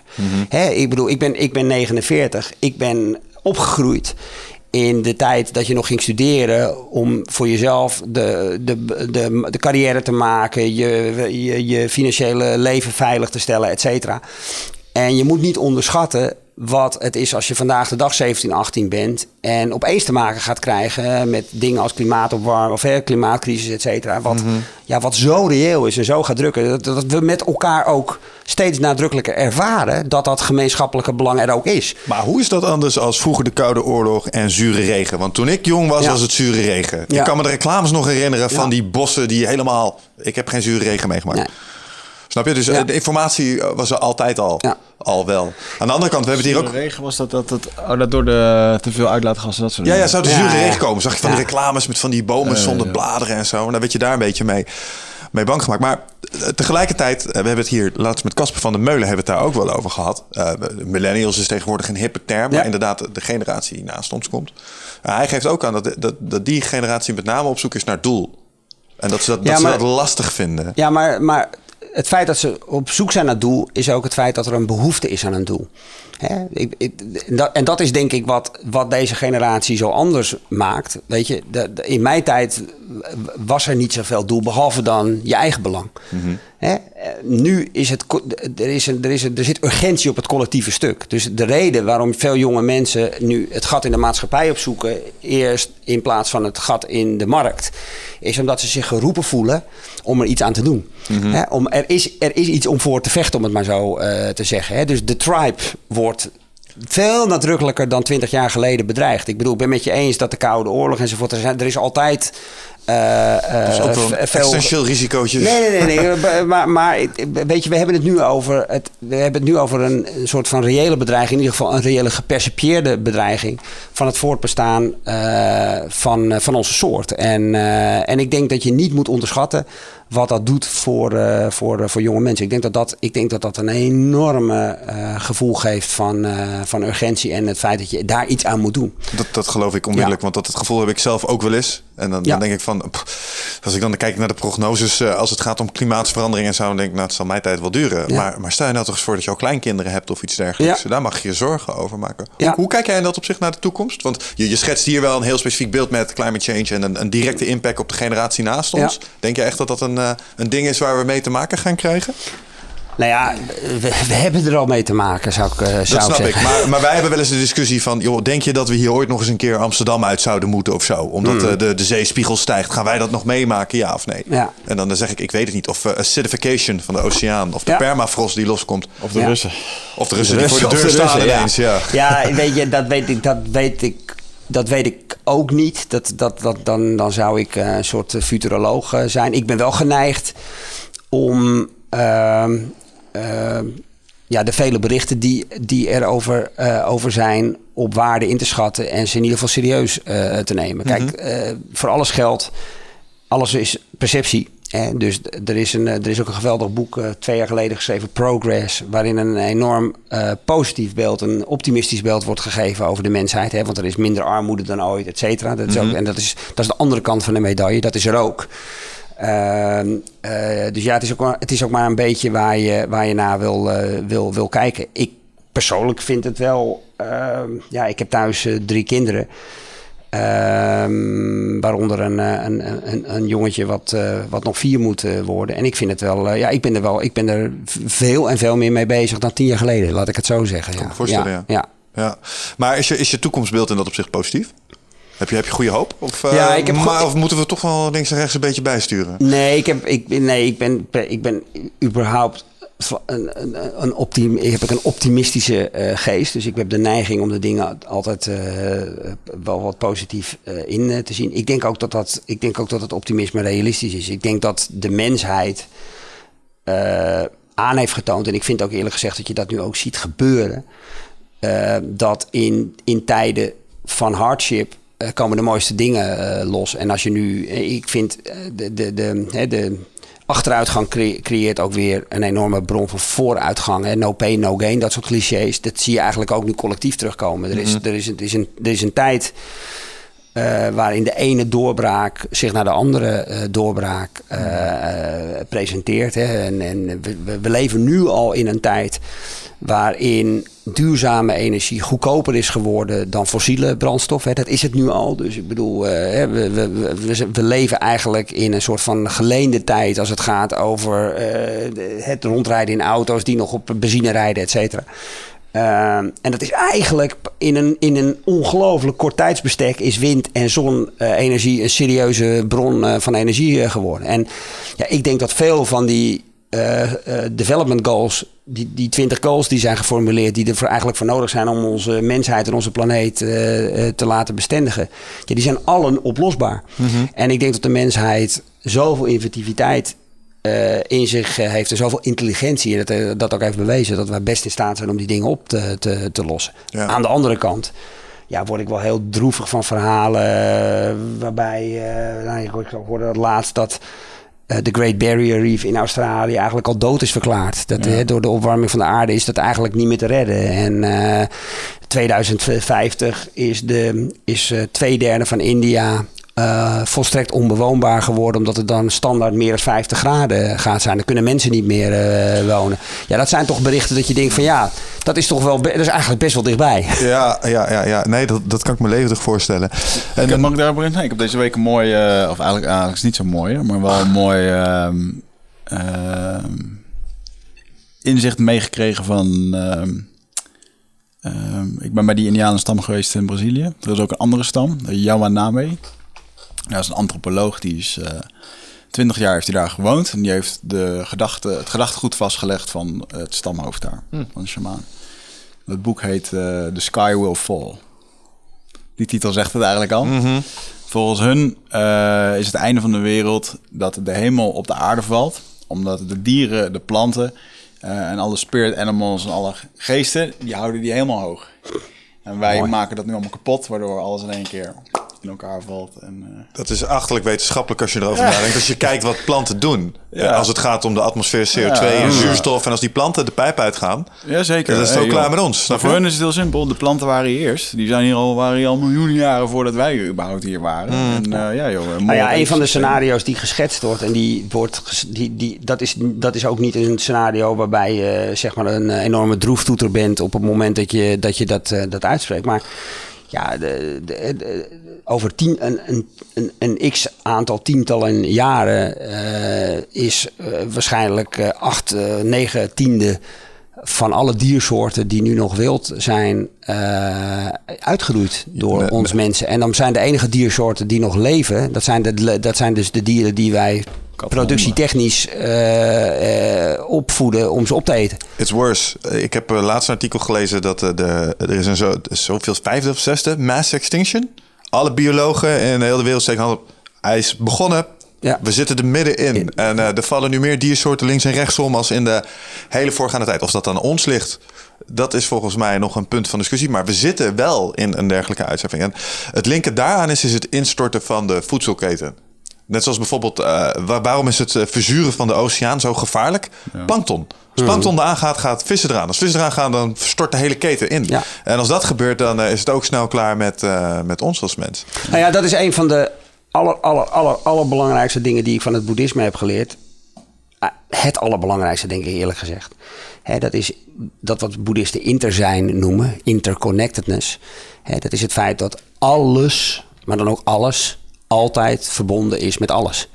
Dus het, het, het, het, is een volstrekte illusie. Alleen dat, is- dat, dat is, het, dat is het, het speerpunt van ons ego. Ons ego leert ons dat wij wel degelijk bestaan als individuen, als losstaande eh, verhalen. De realiteit is dat eh, er alleen maar verbinding is. Hè? Dus alles. hè, nou ja, ik, het, het, voor, het, het voorbeeld wat ik, wat ik vaak noem, en wat ik ook in die TED Talk heb laten zien met een bloem. Hè? Dus als je naar een bloem ja. kijkt, dan zie je een bloem.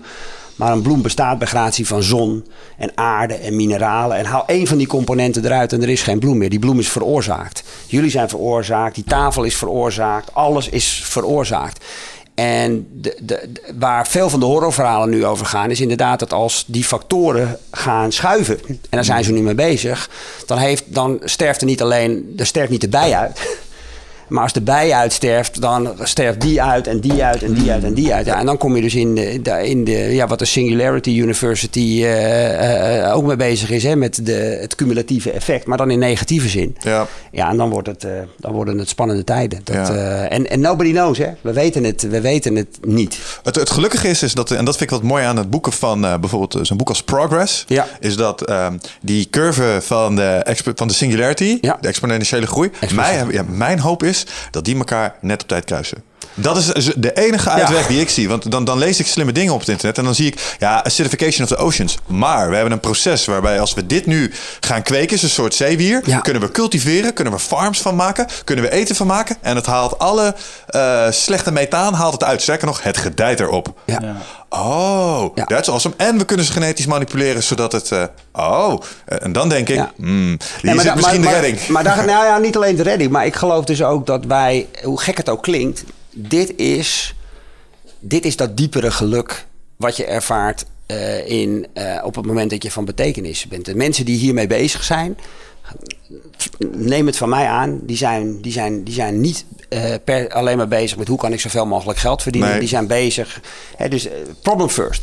Hè, en wat interessant is, ik ben, jullie zullen het ongetwijfeld kennen, dat boek van Mark Manson, wat die, eh, de, de, de Subtle Art of Not Giving a Fuck, wat vorig jaar is uitgekomen. Briljant boek. Van, ge- van, gehoord, maar Ja, nog niet is een gelezen. briljant boek. Moet je echt, moet je echt blind kopen, lezen en, eh, en eh, koesteren. Heel goed boek. Maar hij legt dus ook een relatie dat ons geluk, het menselijke geluk, enorm is opgehangen aan het vermogen om problemen op te lossen. Dus hij, hij zit helemaal spot on wat mij betreft met de beleving van wat je in de betekeniseconomie. Je ervaart voldoening, vervulling, zingeving op het moment dat je, dat je hardship overwint. Het feit dat je voor elkaar iets aan het doen bent. Daarom is het ook zo, leeft het ook zo op dit moment. En daarom zijn dit soort dingen ook zo ik, ik doe veel lezingen en dan kom ik ook mensen ontzettend veel respect hebben voor iemand als Bojan Slat. Weet je, en dat, dat past helemaal in dit verhaal, weet je wel. Een jongetje uit, een student, briljant, die, die, die, die niet alleen het probleem ziet van de oceaan, maar een idee heeft hoe die het op kan, kan, eh, kan lossen. En nu bezig is om het op te doen. Weet je, natuurlijk wordt dat een bedrijf. En natuurlijk wordt, gaat daar straks heel veel geld in, eh, in om. Maar het allerbelangrijkste is dat hij een probleem, wat we met z'n allen zien, en niemand heeft er een, heeft er een oplossing voor bedacht, heeft hij een oplossing voor bedacht. Ja.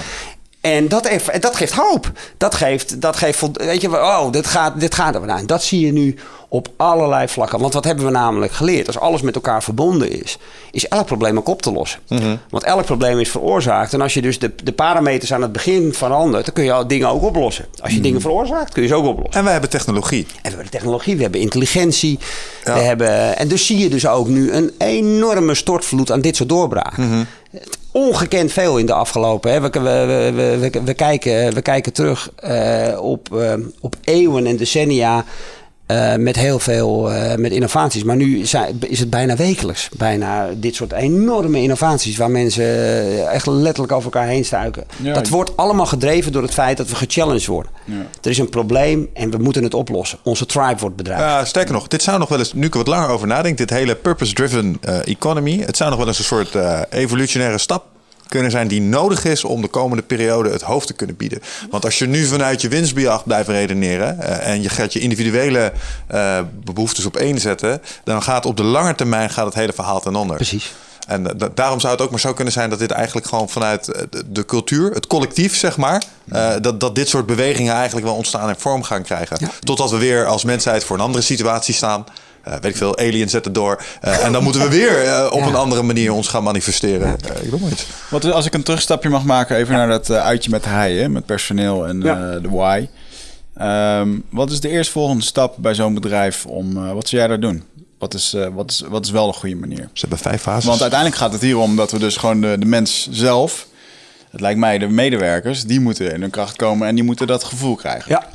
Nou ja, kijk, het, het begint allemaal, maar dan ook echt allemaal en altijd met het feit dat je als bedrijf tot in het diepste van je DNA, dus echt vanuit de, de, de, de, de core van je bedrijfsvoering, accepteert dat je er als bedrijf niet bent om maximale winst te maken, maar om eh, maximaal welzijn te genereren. Dus als, dat, als, dat al, als je dat al niet kunt eh, kaderen in een bedrijf, ja, dan, dan is wat je ook doet, is uiteindelijk gewoon een vorm van washing. In de zin van dat het uiteindelijk alleen maar wordt gebruikt om meer geld te verdienen, om meer eh, rendement voor de aandeelhouders eh, te En dat betekent dus per definitie dat het bedrijf niet te vertrouwen is in de keuzes die ze maken. Niet omdat, het, niet omdat daar slechte mensen werken of onethische mensen, maar omdat die mensen gevangen zitten in een systeem waarin ze het gewoon niet kunnen doen. Op het moment dat je als bedrijf wordt geacht om alleen maar maximale winst te maken, ja, dan, dan, kun, je, dan kun je geen keuzes maken om bijvoorbeeld je supply chain duurzamer in te richten, waardoor een product duurder wordt, waardoor de marges achterlopen, maar waardoor je eh, eh, een, een groter welzijn kunt, eh, kunt creëren voor mensen in de keten om aan het dwars te lopen. Dat kan niet. Je bent gekaapt. Dus Nee. daar begint het allemaal mee.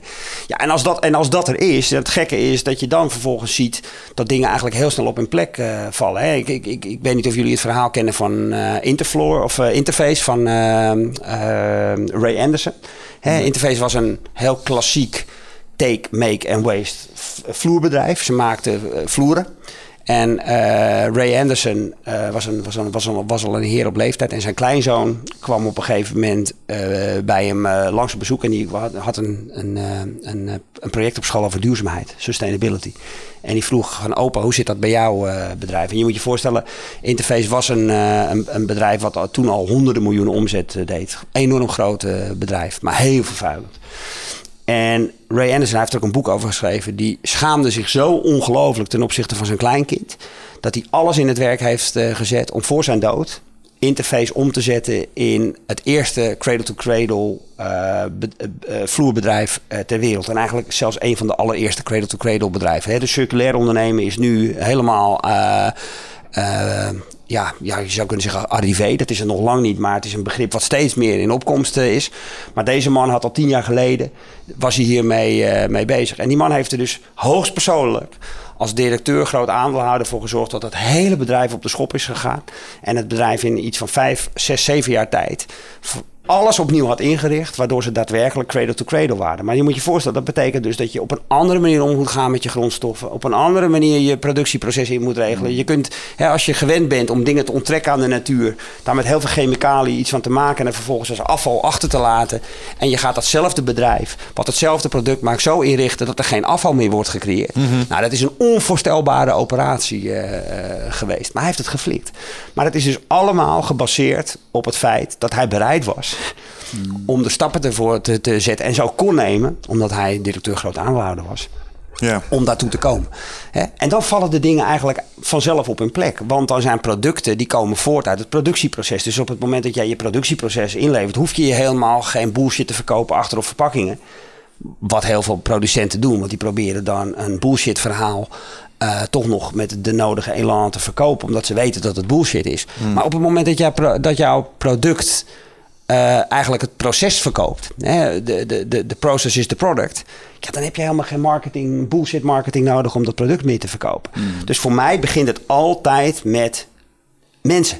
Het moet in mensen gebeuren. Dus er moet in een bedrijf altijd iemand zitten die zegt: Ik pak dit hoogstpersoonlijk aan. Ik vind dit zo'n ongelooflijk belangrijk. Ik ben de, ver, de, de verpersonificatie van deze intentie. Ik sta hiervoor. En, eh, en dat is bijvoorbeeld ook waarom binnen Unilever uh, het Sustainable Living Plan nog leeft. Als hmm. Polman daar niet had gezeten, had het al lang omgevallen. Dan had het al lang uh, verdwenen. De vraag is wat er gebeurt als Polman daar niet meer zit. Hè? dat is een hele interessante vraag. Of als Kraft uh, uiteindelijk Unilever uh, alsnog wel gaat overnemen. Of, of uh, Polman niet de eerste is die gaat sneuvelen. Waardoor het gewoon weer gaat over ouderwetse aandeelhouderswaarden. Mm. Maar het begint altijd met iemand die ervoor staat en voor gaat. En het echt tot in het diepst van zijn vezel serieus wil nemen. En dan valt de rest eigenlijk uiteindelijk altijd op, zijn, op zijn plek. Ik geloof er dus niet in, pertinent niet in dat bedrijven aan purpose kunnen gaan werken vanaf de marketingafdeling.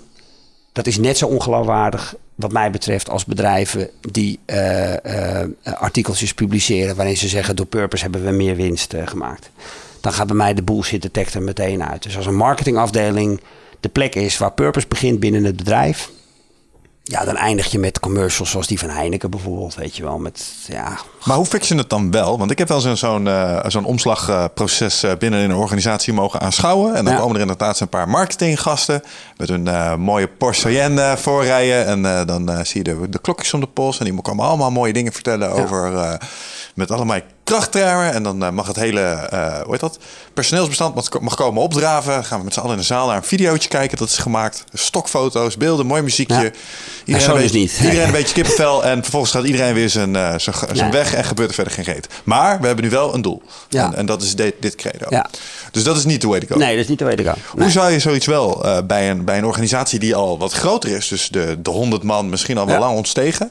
Hoe, nou hoe regel je dat? Nou ja, kijk, ik, de, er, zijn, er zijn twee termen voor die daarvoor worden gebruikt. Ik gebruik zelf altijd de term incarnatie in plaats van innovatie. Dus innovatie is vaak binnen de box die er al is. En incarnatie betekent eigenlijk opnieuw beginnen.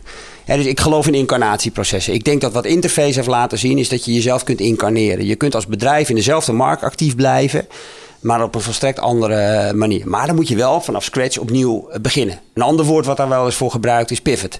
Hè? Dus dat je als bedrijf een pivot uh, doet. En wat is een pivot? Een pivot is dat je in de, in, op, ja, vanuit dezelfde strategie blijft werken, maar de boel alleen volstrekt omgooit. Nou, bedrijven die dat echt serieus doen.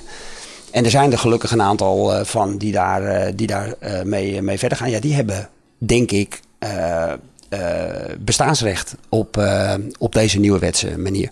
Uh, realiteit is wel dat wij, en dat is ook zo gegroeid in de loop der jaren, dat wij vooral heel veel dingen zien van corporates. Hè? Mhm. Want die vullen onze reclameblokjes, omdat, ja, weet je, advertising is the price you pay for being unremarkable, zoals meneer Bezos ooit heeft verteld. Dus dat is waar zij, waar zij van bestaan. Eh, maar het is eigenlijk de plek waar het purpose gedachtegoed by far het minste leeft. Er gebeurt veel meer op purpose gebied van in, in het MKB, familiebedrijven, waarin dit gedachtegoed veel dichter bij huis ligt dan aandeelhouders gedreven eh, corporates. Alleen we zien vooral heel veel dingen van corporates, omdat dat nou eenmaal de bedrijven zijn die hun bestaansrecht kopen. Ja, maar stel, stel je zou wel bij, eh, nou, niet helemaal bij een klein bedrijf, maar een, middengroot bedrijf eh, en je wil iets dergelijks toe, toepassen, een reïncarnatie. Ik heb zelf ook wel eens verandermanagement trajecten mogen Hmm. begeleiden. En ehm, wat ik je hoor zeggen, is, ik, ik weet niet of ik tussen de regels doorhoor, maar ik wil het graag even bevestigen, is dat om dit te kunnen doen heb je een soort paradigm shift nodig binnen Ja. de organisatie. Ja. En mijn conclusie is altijd geweest dat er op cruciale sleutelposities mensen zitten met een bepaalde overtuiging. En ik heb een keer heel mooi horen omschrijven dat een organisatie zoals een vis en die stinkt bij de kop. Met andere woorden, als er een bepaald gedrag in zit, komt dat voort uit mensen die op posities van aanzien Ja. zitten. En als ik dit beluister, mijn neiging was altijd heel rigoureus. Die mensen moeten eruit. Ja. Die moeten weg, want anders kun je niet reïncarneren. Nee. Hoe, zie, hoe zie jij dat? Nou ja, dat, dat, is, dat, is een, eh, dat is een ontwikkeling die, eh, die je dus ook veel ziet eh, gebeuren. Ik bedoel, op het, mom- op het moment dat je een systeemverandering gaat doorvoeren in je, in je bedrijf. En je wil eh, het welzijn eh, eh, centraal zetten en niet het welvaart. En je hebt eigenlijk louter mensen zitten die gewend zijn om in welvaart te denken. Ja, dan hoef je geen rocket science te hebben gestudeerd om te weten hoe dat afloopt. Dat gaat natuurlijk niet werken. Hè, dus eh, als je het hebt over veranderprocessen of transformatieprocessen, ja, dan zie je dus ook in heel veel gevallen dat dat een, een, een enorme opschoning van, van, van mensen vraagt. Nogmaals, je kunt dit, je kunt niet. Je kunt een bedrijf niet anders gaan inrichten met dezelfde eh, mensen die een ander kunstje leren. Nee. Tegelijkertijd, tegelijkertijd is het wel zo dat zo'n eh, eh, zo'n traject eigenlijk altijd wordt gestuurd door een sleutelpersoon die ervoor staat. En vaak zijn dat wel mensen die al in het, in het bedrijf hebben gezeten en die opstaan. En eh, ik heb dus ook een prachtig boek eh, geschreven van, oh, door, eh, of over Jochem Seitz, die bij Puma zo'n eh, zo'n verhaal heeft geïntroduceerd. Weet je, en die man zat ook al in de Puma-organisatie toen hij, toen hij deze ontwikkeling in, inzette. En, ja, en die, heeft, die heeft enorm veel los weten te maken. Onder andere de introductie en de uitwerking van de environmental PNL. Die nu standaard is geworden. En Puma is vele malen verder als het gaat over eh, materiaalhergebruik, afbreekbaarheid, et cetera, dan Adidas en Nike samen. Ja. En eh, dus ja, het, is een beetje, het is een, ja, ik denk dat zoals in heel veel gevallen er niet echt een recept is voor eh, van nou als je dit en dit en dit doet dan, eh, dan gebeurt het. Er is, er is wel, ja, er is wel het een en ander over te zeggen. Kijk, in, in Amerika heb je een beweging die wordt de conscious capitalists genoemd. Eh, en daar zit onder andere John McKay in van Whole Foods en nog een aantal bedrijven. En ja, die, die beweging, dat zijn CEO's die, laten we zeggen, allemaal het licht hebben gezien of zo. En daar dan eh, eh, heel actief mee, eh, mee zijn in het bedrijfsleven. Ja, daar lopen ondertussen wel een aantal hele spannende, interessante voorbeelden van, van bedrijven die dat dus daadwerkelijk wel voor elkaar krijgen. Ja. Het is wel grappig, hè? we hebben het nu. eh, je triggerde me even met eh, Puma en, eh, en Adidas en die clubs. Want als je het nou, het voorbeeld hier ook wel eens gehaald en aangehaald in de podcast. Die hebben op een gegeven moment ook nagedacht over missies en visies en dat soort dingen. En wat, wat me hieraan opvalt, is dat het zijn allemaal ehm, hele mooie altruïstische dingen. Maar wat zij hadden was een heel ander purpose, namelijk was pure agressie. En dat was Crush Adidas. Ja. Hebben ze op een gegeven moment echt als Ja. purpose gehad. Ehm, hoe kijk je daar tegenaan? Om het op, op zo'n manier ehm, in te zetten. Nou ja, ik, ja, ik vind dat dus geen, dat is geen purpose wat mij betreft. Dat is gewoon een missie of een, eh, een plan. P- Purpose gaat altijd over het gemene goed. Ik, voorspel je ook, ik voorspel je ook een ding. En dat dit is een, een, een, een, ontwikkeling die gaande is. Eh, nu nog eh, redelijk in de niches van het hele economische debat. Maar ik voorspel je dat je over een paar jaar zul je zien dat dit het centrum wordt van dit hele debat. Wij, wij, wij zijn als mensheid eh, ondertussen gewend aan twee eh, grote macro-economische systemen. We hebben het kapitalisme en we hebben het communisme. Hè? En, eh, en van beide zouden we kunnen zeggen dat ze allebei werken. En we zouden ook over allebei kunnen zeggen dat ze niet werken. Hè? Dus het kapitalisme werkt op heel veel plekken in de wereld, maar met alle gevolgen van dien. En het communisme werkt ook op, op bepaalde plekken in de wereld, ook met alle gevolgen van dien. Dus Waar ja, werkt het communisme? Maar ja, Waar is het goed gegaan? Nee, maar ja, hetzelfde kun je vragen over het kapitalisme. Waar is het kapitalisme goed gaat gegaan? uiteindelijk nooit goed. Nou ja, valt het nou ja, in termen van menselijke vrijheden kunnen we denk ik wel tot de conclusie komen dat kapitalisme verreweg het beste systeem is. Ja, maar het faalt uiteindelijk allemaal. Op het moment dat mensen zelf hun eigen keuzes krijgen, als mensen zelf hun eigen ding kunnen gaan doen. En Vind Nou onze ja. maatschappij gefaald op dit moment? Het is de beste tijd om te leven. Nee. Ja, ik, ik, ik, Nee, ik- nee, nee, want nee, hij staat nee, hier ook, ja, kijk, communisme stond bij ja. mij ook. Want het, Nee, het hele... Nee, nee, maar, maar er ontstaat een nieuwe discussie. Ja. En die discussie, ik weet niet of jullie die termen alles hebben gehoord, maar er wordt veel gepraat over regenerative eh, eh, economics. Fantastisch boek laatst geschreven over donuts economy, eh, ware, ware winst eh, van Christian eh, Velber, een, een, een, een Oostenrijker. En wat je eigenlijk ziet is, er ontstaat een, er ontstaat een ruimte voor een derde weg. En die wordt ook wel geduid met de term holisme. En waarbij het, waarbij het veel nadrukkelijker gaat over het waarderen van de commons. Dus even simpel gezegd, het, het kapitalisme gaat uit van het louter eigen belang en eh, eigen bezit. Het kapitalisme of het eh, communisme gaat uit van het feit dat er geen eigen bezit is, het is alleen maar collectief bezit.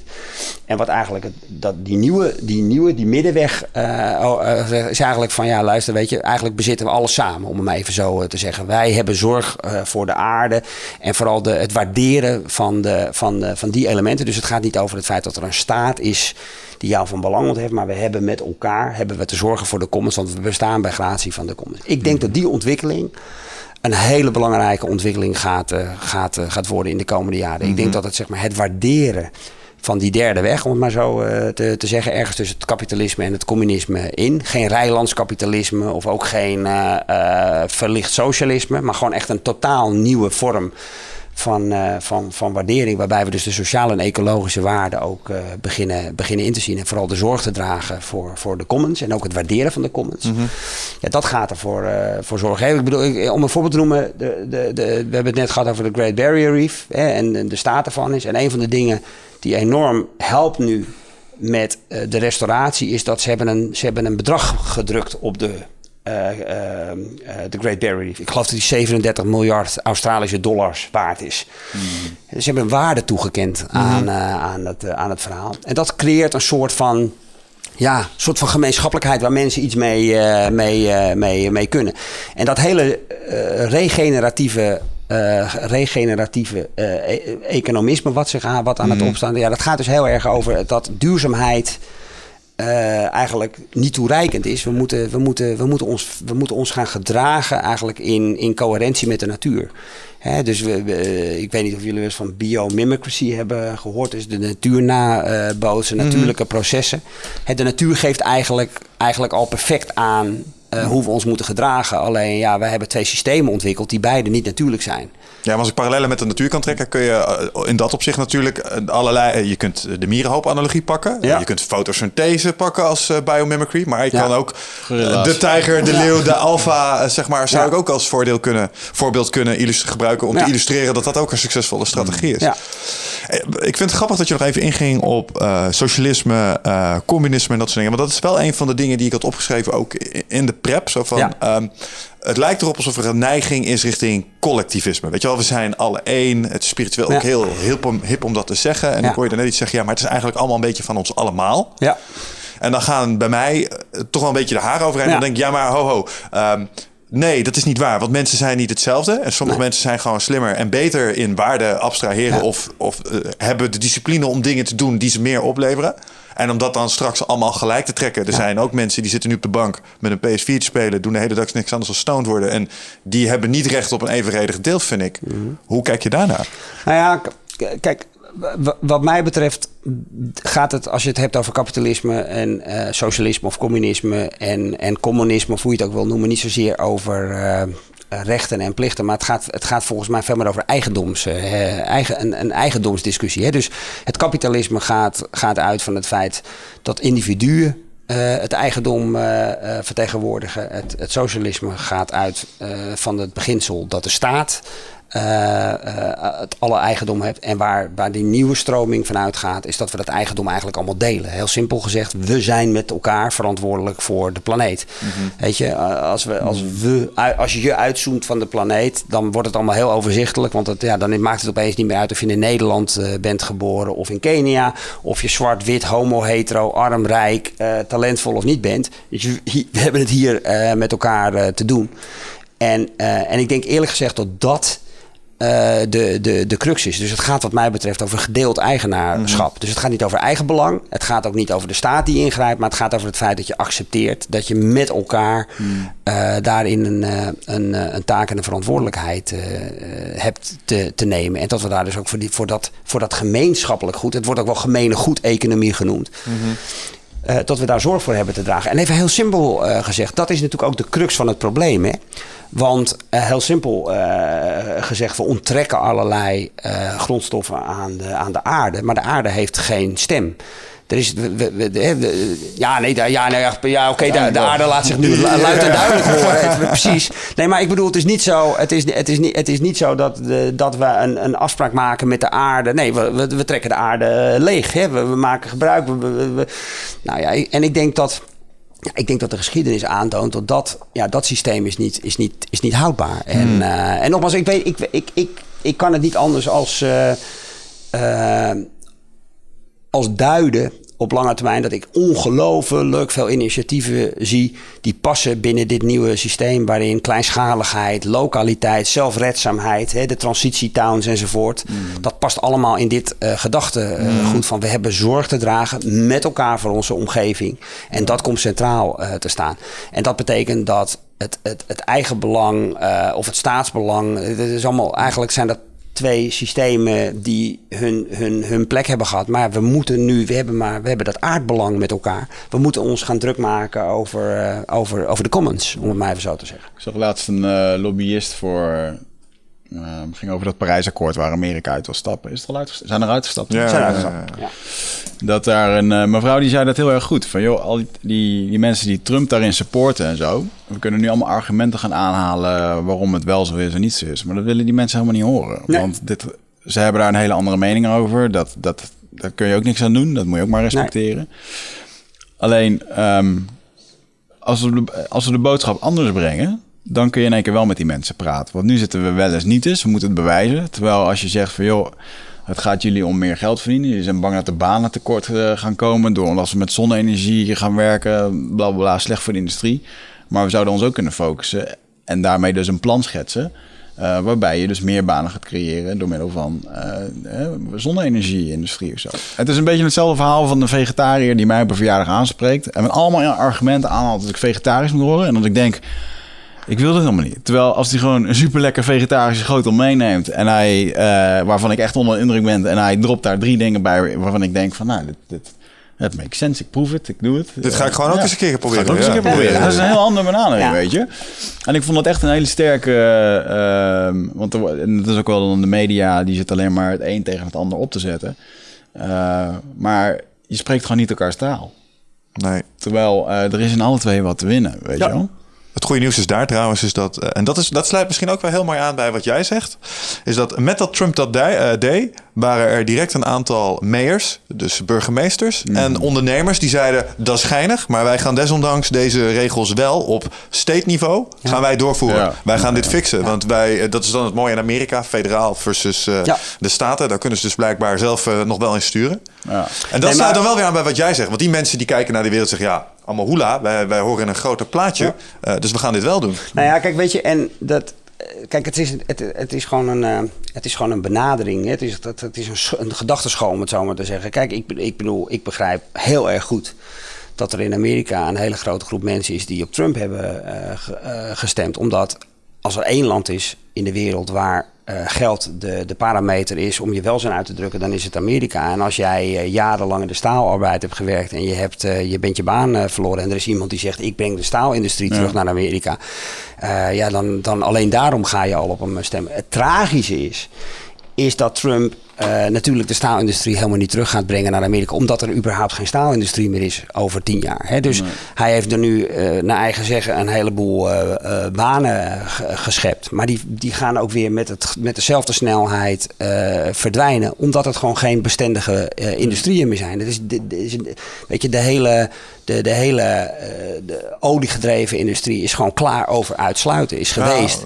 Nou, in dat opzicht gaan we denk ik nog wel een, een ernstig lastige periode tegemoet. Want die afname van van, van banen, die wordt alleen maar groter. Ik heb, uh, ik heb laatst een artikel gelezen, daar ben ik gewoon pissig van. Ik geloof dat India heeft gezegd, wij gaan niet met autonome voertuigen werken, Mhm. omdat dat onze chauffeurs te veel werk gaat kosten.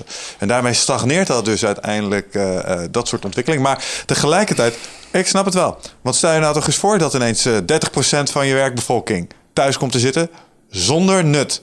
Mhm. Dus zonder purpose. Ja. Dan denk ik dat de geluksindex uh, toch wel een flinke duik. Uh, nou ja, goed, maar dat is dus ook waar uiteindelijk het, de, de discussie van het basisinkomen begint.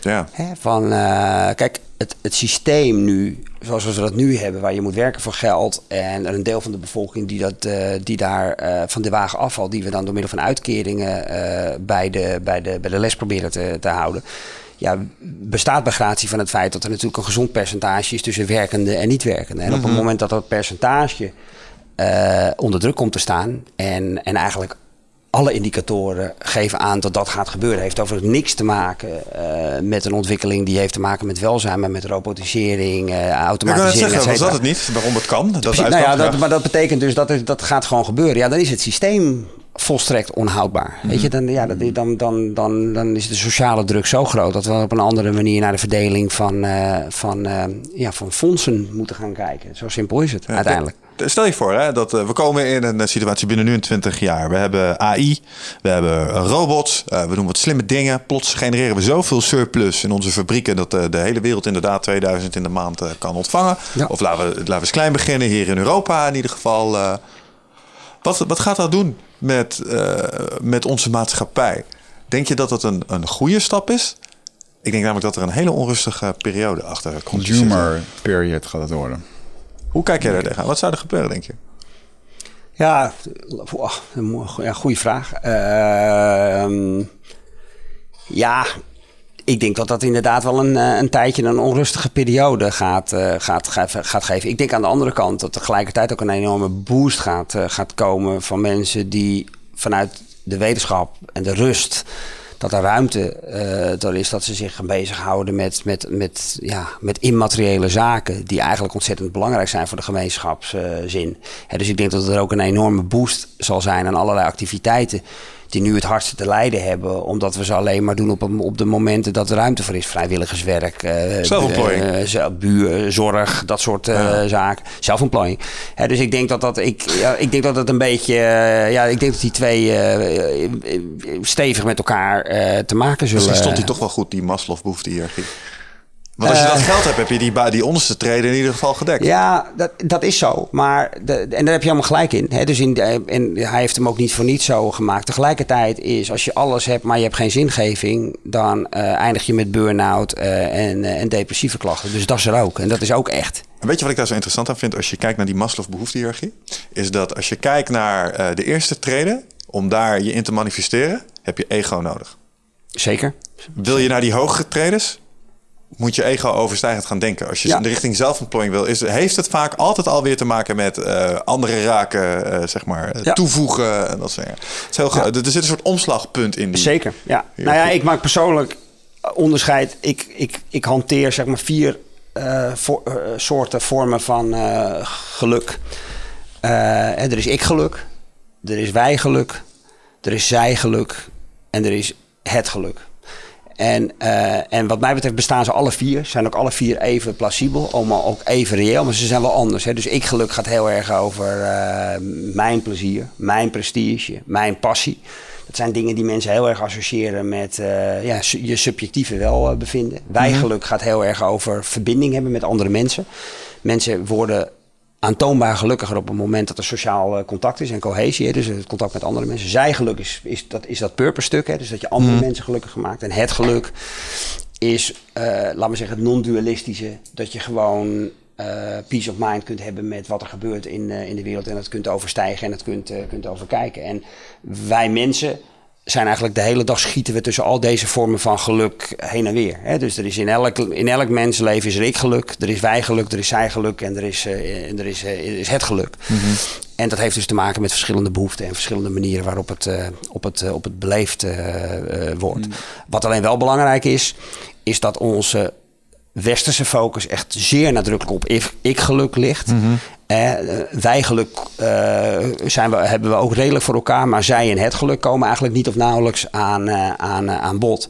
En, en vooral dat zij en het geluk, dat zijn nou juist wel de gelukservaringen die een veel diepere invloed en een veel diepere imprint achterlaten dan plezier. Hè? Dus plezier als jij een paar nieuwe schoenen koopt waar je je heel erg op verheugd hebt. Dan geeft dat een, een, een, een 100% echte gelukservaring, alleen is heel vluchtig. Ja. En op het moment dat jij op een meditatiekussen eh, de, de, de, zeg maar vredig en peace of mind eh, kunt, kunt naar verdriet kunt kijken, zonder dat je daarmee in gevecht eh, gaat. Ja, dan is dat, dat gevoel wat je daarbij ervaart, is bijna niet te vergelijken met elkaar. Om Nee. even zo eh, te zeggen. Dat laat een veel diepere invloed eh, Ja. achter. Maar het percentage mensen wat op een meditatiekussen zit om hun verdriet eh, eh, met vriendelijkheid te bejegenen, is natuurlijk een vele malen kleiner dan de mensen die de Kalverstraat in gaan als ze verdriet voelen en een paar nieuwe schoenen gaan kopen. Ja, dat snap ik. En jij, hebt dat, jij hebt dat verschil natuurlijk wel gezien. Hè? Hoe heb je dat ervaren in het eh, bos als je naar deze vormen van geluk kijkt? Hebben ze daar überhaupt ik-geluk? Zo van, oh, look at my nieuwe machete. Of, oh, blij met mijn mooie nieuwe toy. Is dat er? Ja, denk ik wel. Ja, dat moet ook wel, want eh, Het zijn net mensen, hè? Ja. Het, zijn, inderdaad net mensen. Ja. Weet je wat ik heel bijzonder vond daar? Ik heb daar eens een, eh, een blogje over geschreven. Over eh, toen ik daar de eerste eh, zaterdag was. Eh, ze drinken daar iedere week dat ayahuasca, dat medicijn, wat ze dan. en nou, eigenlijk is het gewoon een psychedelische druk, maar dat zorgt wel voor die saamhorigheid. En ehm, daar werd de eerste zaterdag dat ik daar was, werd daar de nieuwe politieke leider van het eh, lokale gebied. Die werd gekozen eh, door middel van zo'n sessie. Er werd gewoon gezegd: van, joh, we hebben drie kandidaten. En eh een eh, was ook het eh, neefje van het opperhoofd. Waar, waar, waar Donald Trump als het ware zijn eigen kind meteen eh, neerzet. Eh, werd hier gewoon heel eh, eh, ja, eerlijk gezegd van joh, eh, we weten het niet. Eh, drie mensen kunnen ons vertegenwoordigen en de grote geest gaat het vanavond ons vertellen. En vervolgens zitten we daar met 60 mensen, eh, ja, eigenlijk gewoon compleet uit je pan eh, te gaan. ja. eh, muziek te maken. En, en de volgende dag is daar een beslissing van gekomen. Wat ervoor zorgt dat als ik bijvoorbeeld het idee had dat Michel dat zou moeten worden, maar jij bent het geworden, dat ik nog steeds het besef heb: oké, maar de grote geest, waar wij allemaal Ja. naar verwijzen, die wil het anders, dan het zal wel goed zijn. En dat geeft zo ontzettend veel rust en samenhorigheid en, eh, en vrede binnen eh, die gemeenschap. En tuurlijk, daar zijn ook mensen wel eens ongelukkig of boos op elkaar. Of uh, er zal ook gejat worden en uh, menselijke dingen. Ja, ik denk dat hij daar dus inderdaad op zijn kop staat. Ik denk dat daar het, het, het, het geluk en het zijgeluk de boventoon Hmm. voert. En het ik-geluk het ondergeschoven. Er is wel ik-geluk. Ja. Alleen het is gewoon een, een minder uh, belangrijke. En, en, en, en nogmaals, weet je, er zit niet echt een gradatie. Want het zijn gewoon vier. Uh, ik gebruik ze ook in de matrix. Dus ze, ze zijn er alle vier. Alleen er zit wel een, uh, er zit een, uh, er zit een, uh, een, een, correlatie tussen de vluchtigheid en de voorwaardelijkheid ervan. En die maakt het heel, die maakt het anders. Weet je als, je, als je, als je in het geluk zit, om het maar zo te zeggen. Ja, dan heb je niets nodig. Terwijl uh, als je in ik-geluk zit, heb je continu de prikkel nodig. Je hebt continu de bevestiging nodig. Bijvoorbeeld als je prestige uh, gevoelig bent. Mm. Van je bent goed bezig. Uh, even, kijk naar Facebook. Facebook ja. Hè? Ja. en als, je dat, als dat dan wegvalt, ja, dan valt dus ook dat, die prikkel weg. Dan moet je op zoek gaan naar andere manieren om het te doen. Dus dat is het verschil. Dus het is niet het ene is goed en het andere is slecht. Het is alleen een andere manier van het, ja, het ervaren, tot je nemen, om maar zo te zeggen. Ja. Ja, daarbij zijn die Facebook-likes wel het meest vluchtige. Maar het is wel waar. Ik dacht altijd dat het uh, een beetje een cliché was. Dan hoor je van die mensen en die, die, die doen het dan goed. En die kunnen dan eindelijk uh, hun, hun, een mooie huisje kopen en een mooie wagen kopen. En dan zeggen ze je van, ja, maar eigenlijk als je het allemaal hebt en zo. Dat hebben we ook wel eens gehad. Dan zeiden die mensen dat en dan dacht je... Ja, makkelijk lullen heb je, weet je wel. Mm. En uh, we hebben zelf ook een roadmap. En op een gegeven moment mocht ik dan ook de auto kopen die ik uh, mezelf had beloofd. Nou, hartstikke leuk. Na vier weken dacht ik, ja, just ja. another car. En uh, dat is wel waar. Het is, het is vluchtig. En je bent ja. steeds op zoek naar een nieuwe fix. En ja. daar betrap ik mezelf ook wel op. Want dan is het deze niet meer. Oh, maar ik weet nog wel een duurder merk. Ja. ja. Nou ja, en, dat, en, en wat goed is om je te beseffen, dat ligt dus niet aan jou. Dat ligt dus gewoon aan, uh, ja, aan de, ja, het omveld, het domein uh, van waar je dat geluk zoekt. Mm. De, de, de, plezier is nou eenmaal vluchtig. Ja. ook passie. Hè. Dat is ook zoiets. Mensen associëren. Hè, passie is ook iets. Hè. Ik werk met passie. Werken vanuit je hartstocht wordt ook altijd. Hè, is ook een hele belangrijke geluksdeterminant. Op het moment. Uh, ga, maar, ga maar praten met mensen. En als we het hebben over werk en geluk en uh, dingen, dan hoor je heel vaak passieverhalen. Oh man, ik gek en ik kan me helemaal mijn eieren in, uh, in kwijt. Dat is helemaal waar. Maar ook dat is niet echt bestendig. Je kunt niet, je, je kunt niet de hele dag als een of andere gepassioneerde eikel rondlopen. Nee. Dat maar, mag, mag ik wat vragen? Heb jij wel eens dat je, want volgens mij vind je je werk hartstikke leuk, ja. maar heb je ook wel eens dat je, oh, ik, word echt, ik heb echt geen zin vandaag? Tuurlijk. Ja, wij voelen ons daar ja, wel schuldig tuurlijk. over. Dat we zoiets hebben, we doen echt de dingen die we willen, maar ja. ik heb gewoon echt geen zin vandaag. Nee, absoluut. Maar ik vind het ook absoluut. het meest toxische ding wat ik nu in mijn Facebook feed voorbij zie komen. Al die trainers die het hebben over volg je passie en volg Ja. dit en volg zus en denk, man, man, man, het is echt helemaal niet. Je moet zeker doen wat je leuk vindt, maar Soms is het gewoon lekker om even te balen. ja, en alsof het. Alsof Maar het is ook heel egocentrisch. Hè? Dus, en, maar en, dan- en, maar dat, dat, dat kan ook niet anders. Het is namelijk ik geluk. Dat is mijn passie. Weet je wel? Dus de wereld moet zich vooral aanpassen aan mijn passie. Dus als de wereld anders gaat als ik, dan ervaar ik geen passie. Hè? Dus, dus het is, ook- het is, dat maakt het ook lastig om het, om het vol te houden. Want ja, de wereld is niet zo gewillig om zich aan te passen aan, eh, aan, aan jou. Dus mensen komen ergens in de knel met dat, met dat, met dat passiestuk. Omdat het, ja, eh, het gaat niet altijd zoals dat jij wil, of eigenlijk zoals jij nodig hebt om gepercipieerd te hebben dat je gepassioneerd kunt leven en, eh, en, en werken. Dat werkt gewoon niet zo. En dat, dat, is, dat is niet dat, de, dat het universum je ongewillig is. Dat heet gewoon realiteit. Zo zit dat eh, gewoon. Passie is vluchtig. En, eh, en, en er zijn, het, wordt op, het, het wordt aangewakkerd op bepaalde momenten en dan is het er. Maar het verdwijnt ook weer. eh, weer eh, En dat maakt, het, dat maakt het lastig om daarop te bouwen. Ja, ik denk dat je het als een instrument moet zien en niet als een, eh, als een, als een krachtbron. Overtuiging is veel sterker in dat Nou ja, opzicht. kijk, dat is, dat is dan wat ik heb geleerd over, over, over geluk. Op het moment dat je gewoon kunt accepteren dat al die vormen van geluk er zijn. Het ik-geluk is er als het er is. Het wij-geluk is er als het er is. Het zij-geluk is er en het het-geluk is er als het er, er is. En je, en je dat ook weer los kunt laten. Dan is het ook dan is het oké, weet je. Dan is het er, weet je, ik, ik heb er geen problemen mee als ik een keer een dag geen zin heb. Of als ik een dag eh, geen plezier heb of iets vervelends Ja, eh, of het omarmen. Je kan er, eh, wat ik nog wel eens doe, is er dan, dan maar even erin zwelgen. Ja. Zeg maar dat, dat je even, oh nou, ik heb het nou even. En dan is het na vijf minuten, dan kijk je naar jezelf en denk je, Ja. jeetje, ben doen joh. En dan ga je weer verder met je Ja, maar gewoon erkennen. Het is gewoon wat het is. En, eh, en dan is het oké, weet je wel. Dan is het heerlijk als het er is. Maar het is ook oké als het er niet is. En eh, alleen ja, dat is, ja, dat, dat, dat, dat is, ja, daar moeten, nog, daar moeten nog heel wat mensen heel erg aan wennen aan dat geda- gedachtegoed. Ik denk dat, ik denk dat heel veel mensen eh, in onze westerse wereld vastzitten in het ik-geluk.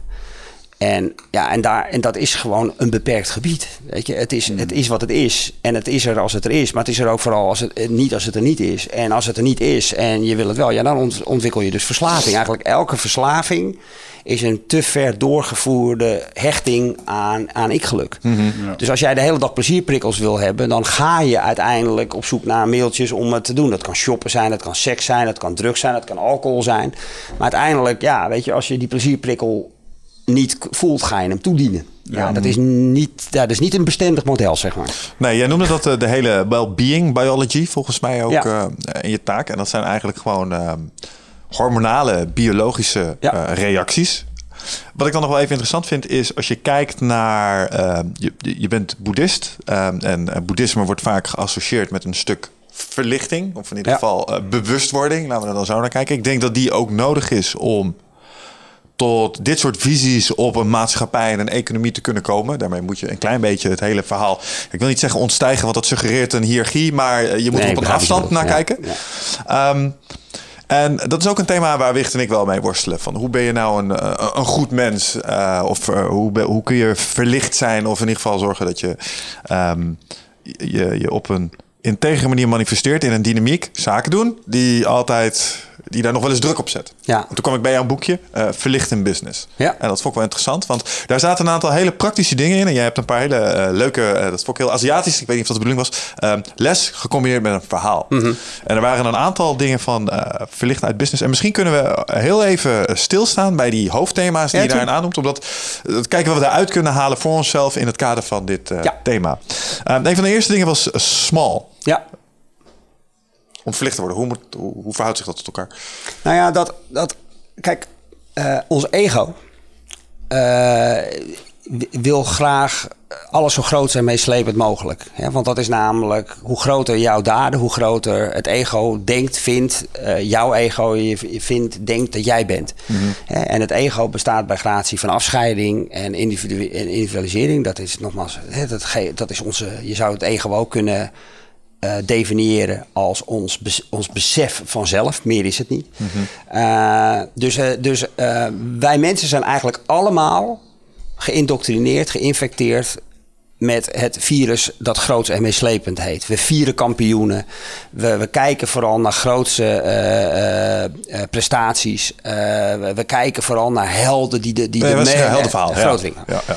Terwijl het, eigenlijk het tegendeel waar is. Hè? Dus de, de, de, de, we hebben allemaal als mens een veel grotere invloed op een kleine omgeving om ons heen dan weinig invloed op het grotere geheel. Dus op het moment dat je je doen en laten heel erg gaat hangen aan het feit van het, ik heb pas een zinvol leven op het moment dat ik de oceaan leegvis, of ik heb pas een zinvol leven op het moment dat ik armoede de wereld uithelp, dan ben je eigenlijk niets anders aan het doen dan het, je ego te voeden uh, met, uh, met je eigen. Terwijl uh, jullie, als je straks naar huis gaat, et cetera, je, je, je hebt de hele dag invloed mensen die je kent, je geliefde, uh, et cetera. En voor die mensen zorgen is eigenlijk vele malen belangrijker en impactvoller en veel invloedrijker Mhm. dan je blind staren op het stemmetje in je hoofd wat zegt uh, je, goed voor je gezin zorgen. Of een kop soep maken één keer in de week voor die mevrouw verderop in de straat die zo eenzaam is. Ja, dat is allemaal volstrekt onbelangrijk. Ik moet de wereld uh, redden. Dus wat wij de neiging toe hebben is om dat kleine te vergeten. Omdat we ons zo laten misleiden door die stem in ons hoofd die ons aanzet tot grootste Mhm. dingen. En het, de wonderen gebeuren in het kleins. Je kunt veel beter heel veel invloed hebben op iets kleins als heel veel of heel weinig invloed op iets, uh, op iets groots. Dat is, dat is waar Small over gaat. De wereld bestaat eigenlijk alleen maar uit kleinschalige netwerken. Mm. Weet je, ik ben niet in staat om uh, uh, honger de wereld uit te helpen in, in Afrika. Maar ik ben wel in staat om uh, een heel klein verschil te maken in, dat in die problematiek uh, die honger heet. Ik kan uh, tien mensen vanaf morgen eten geven, bij wijze van spreken. Uh, en heel veel mensen vinden dat het, het voeden van die tien monden een, uh, een volstrekt irreële, onbelangrijke zaak. Want daarmee ja, uh, verander ik niks aan, aan de wereld. Nou, voor die tien mensen. Ja. nou, dat, is, daar, dat is wat Smal over En gaat. die interactie die nemen zij weer mee. En met een beetje mazzel inspireren Ja, dus je zou mee. kunnen zeggen, Smal gaat ook over, gaat over dichtbij. Gaat over Hmm. nabijheid. Weet je, op het moment dat ik de wereld ervaar als groot, dan is er ook heel veel afstand. Terwijl dichtbij uh, is uh, ook hiervoor geldt, ik, ik gebruik hem heel vaak, hè, de, de vergelijking met je gezinssituatie. Weet je? Een gezin is een prachtig voorbeeld van een ontzettende kleine wereld. Mhm. Uh, daar is nabijheid is de, is, is de norm. Je hebt geen functioneringsgesprekken met, uh, met je vrouw of met je, Op met jullie je thuis kinderen. misschien niet, maar ik heb een maandelijkse Oh, cyclus. uh, hoor. Good luck. Gewoon melden. Uh, je, hebt, je hebt het beste voor met je, met je, met je gezin. Als, als je kind op straat valt, dan is het volstrekt normaal en natuurlijk. En het huilt dat je er naartoe loopt en het, uh, en het oppakt. Mhm. Dat is klein. Ja. En, het, en dat toepassen op de grote wereld is precies hetzelfde. Hmm. Dat, is het, dat is wat ik met klein bedoel. Is deze relevant voor ons? Kunnen wij hieruit halen? Nou, ik ben het wel uh, eens dat uh, de wereld redden, het, uh, weet je, tijgers redden en vrijwilligerswerk. En, en het vrijwilligerswerk, tijgers redden en dat soort dingen, dat het vaak zo'n mooi weersding is. Het is inderdaad gewoon een ego-ding. Vaak door, door, door dat te zeggen, maar het vervolgens ook gewoon echt helemaal niet doen. Ja, ik zou wel wat met tijgers willen doen en je wil het helemaal niet doen, anders zou je het al gaan doen. Mhm. Ga erheen. Ga poepruimen bij die tijgers of ga naar een weeshuis of wat dan ook. Ja. Dus uh, uh, ja, uh, in je eigen omgeving. Ik ben me ook wel, ja, een beetje net zo'n ding. Mijn oma is overleden in december. toch weer de gedachte van, ja, fuck man. Ik had wel een paar keer dat ik dat bedacht van, ik ben toch niet langs gegaan, had ik wel langs kunnen gaan, weet je wel. Mm. En ja, dat, vaak komen we pas door dat soort dingen, kom je daar weer, weer achter. Ja, snap ik.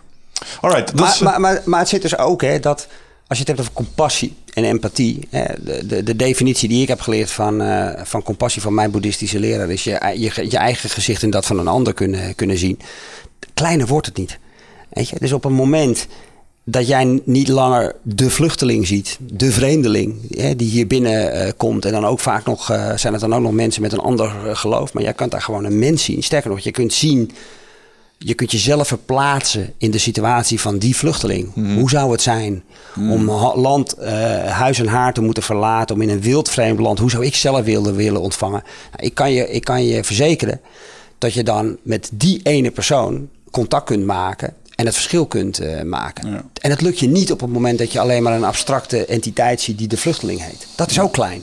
Klein gaat over, gaat over dat je je hart openstelt en durft open te stellen om iemand toe te laten. Nou, met name dat durven, want dat vind ik heel makkelijk. Want als je het voorbeeld met die vreemdelingen aanhaalt, dan merk ik dat ik direct alweer vier, vijf rationalisaties krijg. Ja. Zeg maar van, hé, maar weet je wel wat we over de grenzen halen? En er zitten ook mensen tussen die hebben minder goede intenties. Ja, En dat is eigenlijk angst. Ja. ja. Ja. En daar is ook niks mis mee, hè? Want eh, er is ook een doel. aanleiding om, eh, om, eh, om, eh, om angst eh, te, te, te hebben. Eh, maar wat dan helpt, is, eh, is jezelf in die situatie te, eh, te plaatsen. Te Ja. zeggen van, hoe zou ik willen? hè? Ik weet niet of jullie het mee hebben gekregen, maar ik vond dat dus echt een ongelooflijk fantastisch eh, verhaal. Dat in Barcelona de straatverkopers, de gelukzoekers... Dat zijn die Afrikaanse jongens die dan met, met, met boten over zijn gebracht. Die, die, die, die, die verkopen nepartikelen om te overleven. Hè? Dus die kopen nepshirts, verkopen nepshirtjes van, eh, van Barcelona, et cetera. En die worden opgejaagd door de politie. En, eh, en wat, hebben nu, wat hebben nu een paar van die jongens bedacht? Die hebben een eigen merk gecreëerd. Dus die hebben nu, ze hebben nu, je kan dus nu bij de straatverkopers in, eh, in Barcelona hebben ze een eigen t-shirt ontwikkeld met een eigen merk, met een eigen logo. De naam is mij even ont, ontschoten. En dat gaat over het feit dat ze met de boot zijn gekomen en aandacht vragen voor het verhaal. Weet je, ik vind dat van een inventiviteit getuigen. Dat ik, ik, ik heb letterlijk op Facebook gezegd: doe mij maar een paar van dat soort gelukzoekers. Want daar wordt de samenleving eh, alleen maar beter van. Hè, dus wij hebben de neiging om die mensen weg te zetten. Van ja, dat zijn mensen die komen hier, eh, die komen onze banen in, eh, in pikken, et cetera. Ja, als je in staat bent om te zien wat er voor nodig is om je land te verlaten, om je geluk te gaan zoeken in een ander land en de bereidwilligheid die je hebt om hier aan de slag te gaan, dan zie je dat het een enorme verrijking is. En als je dan vervolgens ziet dat deze mensen die helemaal niets hebben, in staat zijn om een situatie eh, eh, met, met de nodige zelfspot enzovoort eh, te omarmen en dit te bedenken, ja, ik vind dat een enorme verrijking. Dat, is, dat, gaat, over, dat gaat over klein. Weet je, kan je daarmee zeggen dat alle straatverkopers, alle mensen die nu op straat rondlopen die uit Afrika zijn gekomen, goed zijn? Nee, natuurlijk niet. Maar ze zijn ook allemaal niet, ze zijn zeker ook niet allemaal slecht. Nou, het zijn gewoon mensen op zoek naar een betere situatie. Net zoals, ik bedoel, ik snap het wel. Maar wat, eigenlijk vanuit het boeddhisme is het, ehm dat vond ik ook een hele mooie quote. Ik, ik geloof niet dat die jou is, maar eh, do not study the object, become the object. Dus Ja. probeer je even in te leven in de desbetreffende persoon aan de overkant. Ja. Nou ja, je, je eigen gezicht zien in dat van een ander. Nou, Hoe zou, hoe zou ik het vinden om, eh, om nu... eh hè, dat is ook zoiets, hè, dat... subtiel, hè? maar eh, als je het hebt over sociale onderneming en arbeidsinclusiviteit... dan wordt er, va- wordt er vaak gepraat over mensen met afstand tot de arbeidsmarkt. Eh, en dat wordt vaak gebruikt voor mensen die langdurig in eh, van die kaartenbakjes zitten... eh, waar ze niet uitkomen omdat ze zogenaamd niet werkwillend zijn. Maar pas als je gaat werken bij deze mensen, en ik ben nu sinds een aantal jaren daarmee mee bezig, dan ontdek je dus vaak dat er in deze groep mensen juist een enorme werkbereidwilligheid zit.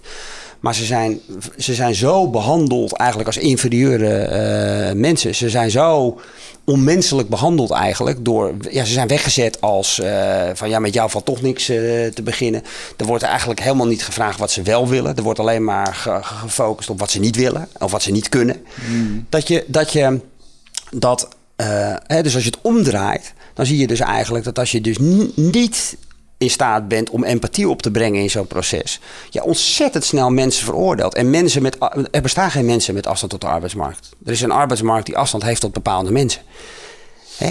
Maar het blijkt Als iemand dus, die aan de wervende kant heeft gestaan, durf ik te beweren dat er wel degelijk incompetente mensen op de arbeidsmarkt ja, ja, zijn. maar, maar voor- het- het- ik heb heel erg geleerd in de praktijk dat als jij je, jezelf echt, de- echt je best doet om eh, eh, het werk te vinden wat bij mensen past, dat er, er is niemand in, eh, in Nederland, of er zijn heel, heel, heel, heel erg weinig mensen die het heerlijk vinden om aan de, aan de rand van de samenleving te hangen, dat- niet dat mee te doen. Mensen willen werken. Werk is veel meer dan alleen een inkomen. Werk is, gaat over zelfbeeld, gaat over collegialiteit, over al die dingen. Eh, alleen, het is de kunst om bij sommige mensen om die sleutel te vinden. En dat kun je eigenlijk alleen maar doen op het moment dat je niet zozeer bezig bent met je eigen visie van die mensen. Ja. Maar te kijken, wat, is er, wat gaat er nou bij die man in om? Waarom zit deze man al tien jaar thuis en zit hij alleen maar te gamen en, eh, en eh, is hij verslaafd aan, eh aan hashish? Wat is er aan de hand? Ja.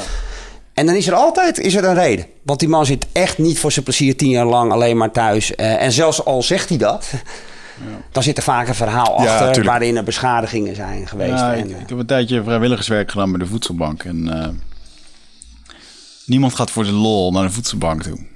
En dan heb je het inderdaad over vluchtelingen die eh 250 euro krijgen. En een keer een boete krijgen of weet ik veel wat. En dan helemaal in dat systeem vastkomen waardoor ze echt niks meer kunnen. Dat je gewoon min, vier, dat je min 400 per maand verdient. Ja, ja, ja, ja, ja, omdat Dat je leningen dingen. hebt of schulden Ja. of wat dan ook. Ja. En ook, eh ehm nou moest dan wel weer lachen dat er, er worden gasten daar aan het werk gezet die een gevangenisstraf hebben en die dan moeten werken.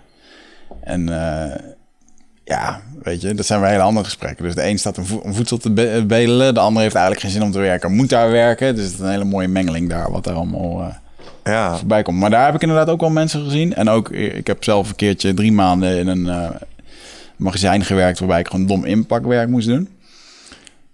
Echt dom inpakwerk. En daar, ja, joh, daar, daar heb ik wel echt mensen gezien waarvan ik dacht van, pjoe, wat, ja, waar, waar, ben jij, goed- waar ben jij goed voor eigenlijk, om het zo te zeggen, weet je? Mhm. ja, want we En, doen eh, hier wel... eh, dat vind ik ook wel Maar eens... kun hè. je wel, kun je dan, wat is dan, dan belangrijk in deze? Kun je dan voor je, ben je je dan wel bewust voor het feit dat het jouw interpretatie is van die persoon? Nou, ik zie wel dat het een, eh, een eh, dat de persoon daar gewoon niet op zijn plek zit. Eh, dat ik natuurlijk gewoon een bepaalde perceptie heb over hoe dingen beter zouden Mm. kunnen of hoe ik het zou doen. Maar ik zie vooral heel erg dat ze vastzitten in een systeem waar ze zelf niet uit kunnen komen. En, de- en ook de problemen die zij met hun hoofd maken, die kunnen zij niet met hun hoofd oplossen. Nee. Want anders hadden ze het al gedaan. Ja, dat had ik gedaan, precies. Dus Ja. ja. ja, ik heb daar wel, eh, ik heb daar ook wel echt geleerd. Eh, ik, heb, ik heb echt gesprek gehad met mensen van 43 die de hele dag niks anders deden dan zitten. En dit was dan het luxe baantje daar. Zitten, een pakketje pakken, het scannen, eh, iets intypen en het wegleggen. ja, dat is wel best... En dat ja. was de, dat was de baan die kreeg je na een aantal jaar daar werken. Moest je goed je best doen. En, eh en met een man gesproken van 43. En die, ja, toen zei ik ook van, joh, maar is er niks. Die ging dan 's ochtends om, ik had het vorige keer volgens mij ook verteld met Casper hier. Die was ergens ontslagen in een fabriek in Limburg, waar ze rubberen ballen maakte of zo. Nou, die ging dan nu hier werken. En die kreeg dan een auto van de zaak. Moest hij toch dus vijf mensen ophalen om dan vervolgens eh, twee uur in de auto te zitten. Om zes uur 's ochtends, of vijf uur 's ochtends al. Om vervolgens met al die jongens ploegen te gaan draaien. En die man was gewoon een jaar of 43. En ik vroeg joh, is dit nou wat je fijn vindt, wat je leuk vindt? Hij zegt, joh, ik heb hier gewoon werk. het werk is leuk, dit, ik vind het prima. Eh, het hoeft voor mij, eh, ik ben al lang blij dat ik werk. Ja. En toen dacht ik echt, holy shit. Hmm. En die man, die verdient, ik verdien met, ja, ik verdien gewoon met mijn studentenbaan meer dan hij. Met eh, een beetje studiegeld en dat soort dingen wat je dan krijgt. Toen dacht ik, ja jongen, dit... eh ja, eye-opener voor mij, weet je. Ik bedoel, Hmm. makkelijk vertellen voor sommige mensen, maar... Maar mooie oefening, want ja, weet je, vanuit jouw blik kijk je erop neer en denk je van, jezus man, worden ze. Maar ja, voor hem was dit waarschijnlijk eh, was het oké. En, eh, en voor de mensen waar, waar, het- waarvoor het niet oké is, ja, dan, die moet, ja, weet je, uiteindelijk, zoals dat voor ons allemaal geldt, kom je pas in beweging op het moment dat voor jezelf de, de kosten hoger zijn dan de baat. Op het moment dat je dat je in een situatie zit die niet oké is, maar de pijn is nog niet eh, groot genoeg. Het lijden blijf je erin zitten. Zo zitten mensen in elkaar. Mensen leren alleen maar door schade en schande. Ja, het moeilijke is ook eh, met, met je oordeel is omdat ehm, eh, we hebben een bepaalde hebben een bepaalde ruimte in ons hoofd, denk ik. En eh, mij is ook wel eens op het hart gedrukt van ja, maar eh, die ruimte is niet even vanzelfsprekend voor iedereen. Die conclusies en die opties die jij voorbij ziet komen op het moment dat je een probleem ziet, dat dat heeft niet iedereen. Nee. En eh, daar moet je ook gewoon respect en rekening eh, voor hebben en moet je rekening mee houden. Ja. Is Net zoals dat jij waarschijnlijk nooit over de 250 kilo zult deadliften. Daar ben je gewoon te lang voor. Weet je wel, kun je op je buik schuiven. En zo heb je ook mensen die daar gewoon iets minder. En die zijn plots wel tevreden met, eh, met zoiets. En dat is gewoon ook oké. En het is moeilijk om daar niet, en dat, dat merk ik zelf wel eens, om daar niet een bepaalde arrogantie in te krijgen. En dan te denken van ja, zie je wel. Natuurlijk, Nou ja, selectie kijk, is dood. En weet je wel. Kijk, ik- je, je zei net iets, ik, ik voel toch even de behoefte om daarop terug eh, te komen. Van, eh, ja, ik, eh, we hebben, ik heb een behoefte om een goed mens eh, te zijn. Nou, weet je, kijk, ik, ik geloof niet zo in goede mensen. Ik geloof ook niet dat de betekeniseconomie gaat over het vieren van het, van het goede. Ik geloof ook niet dat purposeful entrepreneurs goede mensen zijn. Eh, het zijn namelijk gewoon mensen, net als jij en ik. En eh, ze, ze kennen alle emoties die daarbij horen. Ook hebzucht, haat, woede, eh, allemaal negatieve emoties. Ik denk alleen dat wat veel van die mensen kenmerkt. En dat is iets wat het boeddhisme mij enorm heeft geleerd, is dat je er bewust van kunt zijn. Hè? Dus of je, of je, je hebt woede, of je bent woede, om het maar even zo te zeggen. ja, ja, ja. En ik denk dat dat, ik denk dat dat een heel belangrijk verschil is. Dus ik, ik, ik geloof oprecht niet. Sterker nog, er is in het boeddhisme een heel mooi, eh, mooie uitspraak, een gevleugeld uitspraak, kill de Boeddha. Dus als je de Boeddha ziet lopen, iemand die zichzelf als de Boeddha uitgeeft, die moet je zo snel mogelijk omleggen. Want dat is de meest onbetrouwbare persoon eh, op, eh, op aarde. Dus mensen die zichzelf als verlicht uitgeven, die zeggen nee, die moet je het, het minst vertrouwen. Eh, ehm, want ja, weet je, die, ja, die, die, die zijn of bezig bij zichzelf allerlei dingen te ontkennen. Of, zich, of in ieder geval ervoor te zorgen dat jij al die kwali- kwaliteiten niet, eh, niet ziet. Dus verlichting gaat in die zin over niets anders als gewoon een volledig bewustzijn. Ja. Dus ook over, over alle negatieve kanten van, je, van jezelf. En die vooral niet meer als negatief te zien, maar gewoon als kanten van, je, van, je, van jezelf. Hè, dus hebzucht enzovoort. Ja, weet je, een mens zonder hebzucht, de eerste mens zonder hebzucht moet nog geboren worden. Je kunt alleen wel leren om op een, ge- een gezonde relatie met je hebzucht te ontwikkelen. Ja, maar is dat je- niet het onderscheid tussen goed en kwaad? Ik denk dat iedereen wel ja, impulsen maar, heeft. maar als je, kijk, als je dan het christendom eh, neemt. Het christendom heeft een, heeft een beeld geschept. Ja, dat- of geschapen van me- goede mensen en het slechte. En, en, en, en, en even simpel gezegd in het christendom is hebzucht mag er niet zijn. Zeker Ja, nog, nou ja, daar dan kijken naar een andere vrouw is al reden om ja, eh, nou ja, dan, naar de hel te dan, gaan. eh, ja. dan verketter je dus een, een, eh, een menselijke kwaliteit eh, tot het rijk van de schaduw. En daar gaat het over het algemeen veel meer schade aanrichten. als dat je je gewoon bewust bent van het feit dat je hebzucht hebt en daar Ja. een relatie mee, eh, mee hebt. En, eh, en dat is ook een van de dingen waar ik heel veel over praat. Als ik met sociale ondernemers in de weer eh, ben, vooral in de start-up fase. Van laat nou gewoon al die kanten toe. Weet je wel, Eh, durf toe te geven aan het feit dat je ook angst voor schaarste hebt. Durf nou toe te geven dat je ook graag op het podium wil staan en alle credits eh, in ontvangst wil, wil nemen. Ja. Is namelijk gewoon niet meer dan normaal. Eh, en ga dan vervolgens vanuit, bewust, be- vanuit bewustzijn en bewustwording vragen: heb ik hier nou echt behoefte aan? Of kan ik hier ook eh, zonder mee? Of wat zou mijn relatie met die hebzucht eh, kunnen zijn? Maar ga nou niet net doen alsof jij die ene mens bent op de aarde. Nou, hebzucht? Nee, Ik niet, nooit gevoeld. Ja. Bullshit. Ja. Bullshit. Hè, dus ik, vind dat, ik, ik hecht er waarde aan om daar nog even speciaal over... Het gaat niet over goed of eh, slecht. Het gaat over bewust en onbewust. Het gaat over weten versus niet weten. Het gaat over erkennen en accepteren versus niet erkennen en accepteren. Ja. Het is een illusie om een soort van good mensch eh, na te, eh, te, te streven. En ook heel eng trouwens, als je er over die manier over, eh, over nadenkt. Bestaat niet, joh. Ja. Oké, die verlichting. eh, nou, duidelijk dat dit een belangrijk aspect daaraan is. Ehm, eh, je had een lijstje met dingen. En ik wilde eigenlijk nog twee even uitpikken die Ja. mij aanspreken. Omdat ik het gevoel had dat ze misschien voor ons relevant zouden kunnen zijn. Yes. Ehm, de tweede was slow. Slow, ja. Ja, nou, ja, nou, slow, hè, langzaam, eh, onthaasten, tijd nemen. ehm, en niet eh, omdat dat een, een doel op zich is, maar omdat, eh, en, dan- en eh, ja, voor, voor, ik heb geprobeerd in het boek eigenlijk daarmee de relatie met meditatie te, te leggen. Kijk, mediteren is eigenlijk niets anders als stilzitten. En dan zou je zeggen van ja, maar wat de fuck. Nou ja, het, het, het feit is dat pas als je stil wordt, als je stil gaat zitten en stil wordt, word je je gewaar van het getetter in je hoofd. Dus eh, heel veel mensen associëren eh, mediteren met rustig worden. Dus ik, je, dat het in je- stilstaat in je hoofd. Eh, maar mediteren is pas echt goed op het moment dat het, dat, dat het pijn doet. Dat je er last van hebt. Dus het wordt pas echt interessant op het moment dat je stil gaat zitten. En er een enorm getetter in je hoofd uh, plaatst. Dat je denkt, is eens jongen, denk ik dit eigenlijk de hele dag? Wat heb ik nooit over geweten. Hè, om je bijvoorbeeld te noemen, uh, dat als je gaat zitten en je, en je, je houdt voor jezelf uh, lang vol dat je geen hebzucht uh, hebt, dan wordt het pas echt interessant op het moment dat je de stemmetjes in jezelf gaat horen. Dat je denkt van, nou, dit is toch wel, uh, dit, is, dit lijkt toch verdomd veel op hebzucht. Ik wist niet dat ik dat ook heb. De, de randvoorwaarde om die stemmetjes te horen is stilte. En vertraging. Hè? En we leven in een, in een tijd natuurlijk waarin eigenlijk, we staan altijd aan. Hè, letterlijk, onze telefoons staan altijd aan. We hebben overal contact. We worden de hele dag geprikkeld. Er is de hele dag afleiding. We hoeven eigenlijk de hele dag vooral niet stil te staan of stil te worden. En dat heeft hele grote uh, gevolgen. Dus ja, ik, ik predik uh, vertraging. Hmm. Ik denk dat vertraging een ongelooflijk belangrijk onderdeel is. En dan niet zozeer om te vertragen, maar omdat het eigenlijk de enige manier is om jezelf te gaan verstaan. En ook, het, en ook het leven te gaan begrijpen. Weet je, als je langs het leven uh, ja, dan, dan heel, heel simpel gezegd, uh, alles wat je aandacht geeft, komt tot leven. Hè, dat is een cliché. Maar ik moet, ik, om een voorbeeld te noemen. Ik, ik vond het zo leuk. Ik, ik, heb, ik heb thuis een, een mannetje van, uh, van vier. Mijn vrouw en ik hebben de bijzondere omstandigheid. We hebben twee dochters van 20 en 21. En vier jaar geleden kregen we nog een surprise. Afterburner. Uh, dus wij, wij hebben nog een mannetje. En mijn, mijn, mijn god, wat is dat een mooi geschenk van, de, van het universum. Uh, omdat ik me veel bewuster nu ben op deze leeftijd. Ik ben uh, 49 dan ik was met mijn meiden in mijn mid uh, 20. Van, dus op 45 gaat dat nog prima? jongen, dat is fantastisch. ja, nee, oprecht.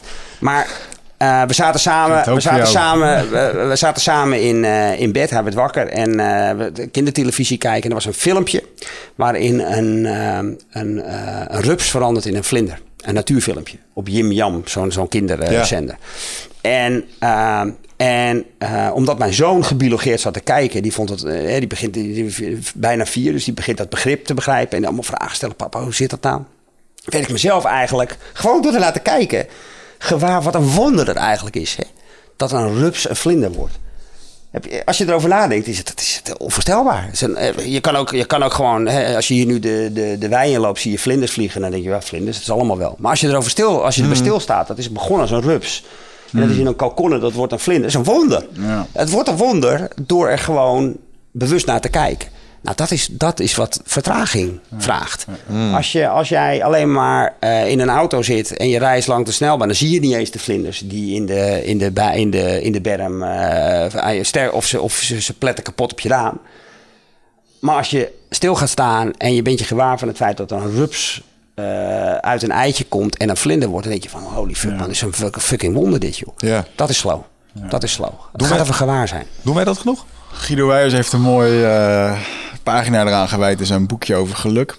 Waarin hij uh, in de wachtkamer zit van een ziekenhuis. En waar iedereen dan zo zit te wachten, weet je wel. En dan uh, zit er een kindje echt hyperactief allemaal spelletjes te doen. En die gaat op een gegeven moment uh, moeten mensen raden. En dan zegt hij, het is blauw of rood. En dan op een gegeven moment is het, is het blauw en dan niemand weet het. En dan, uh, de lucht man, de lucht. Weet je wel? en dan echt, en dan uh, hij zo, ja, we beseffen het gewoon niet, weet je wel. En die kleine, die, die kijkt zo naar de wereld met grote ogen.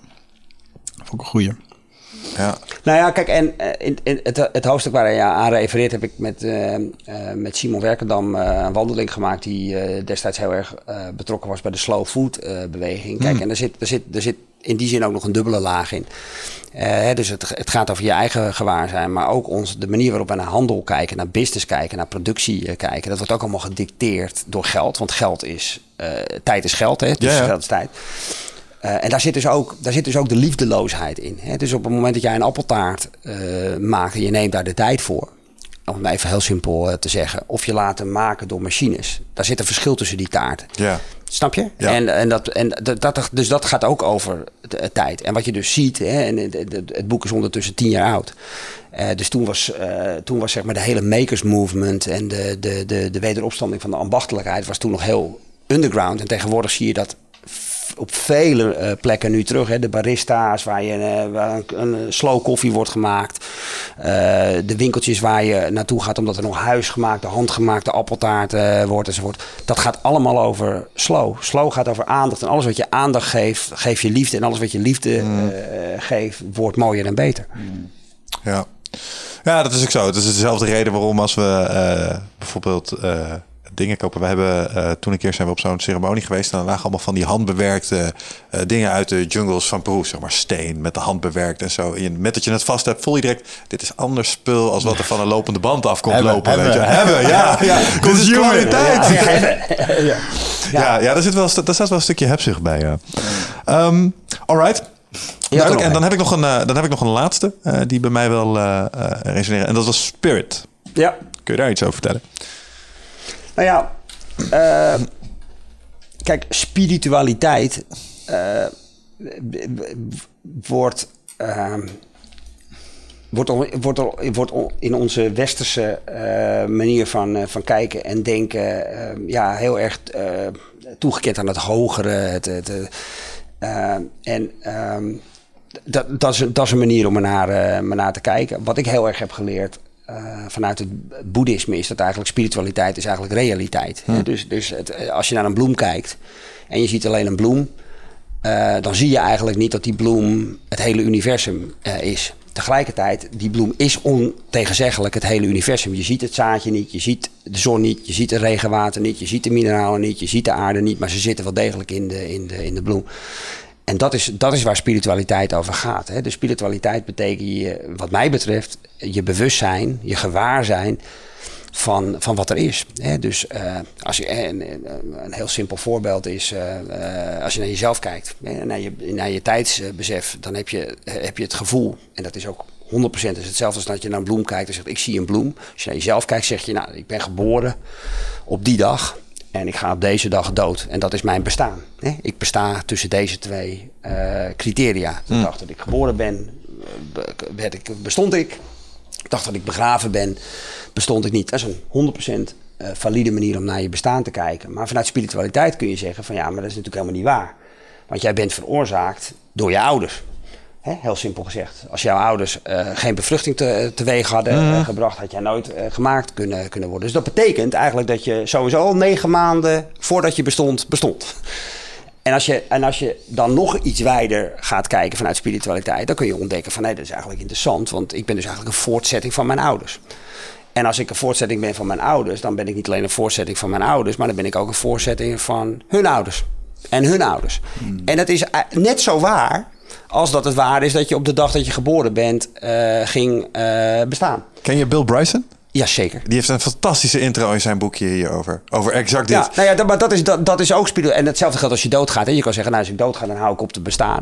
Maar is dat waar? Hè? Je hebt kinderen gekregen. Mm. Die heb je gedachten goed overgebracht. Dat leeft, dat, leeft, dat leeft voort. Je hebt dingen gecreëerd die na jouw dood blijven bestaan. Ook al heb je een, in jouw ogen misschien een volstrekt zinloos bestaan geleid. Ja. Een zinloos bestaan bestaat niet. Nee. Je hebt allemaal invloed en impact. En, dat, nou, en wat voor mij spiritualiteit is, is de erkenning van die dubbele laag die er altijd is. En die is er altijd, hè? Dus als je, of je nou naar een bloem kijkt of naar jezelf of naar een tafel, die dubbele laag zien is, is eigenlijk de spiritualiteit. En ik denk, vind zelf dat die laag zien is wat het leven bijzonder maakt. Hmm. Hè? Want ja, weet je, er is niks mis met uh, accepteren dat je gewoon geboren bent en je op een dag weer doodgaat.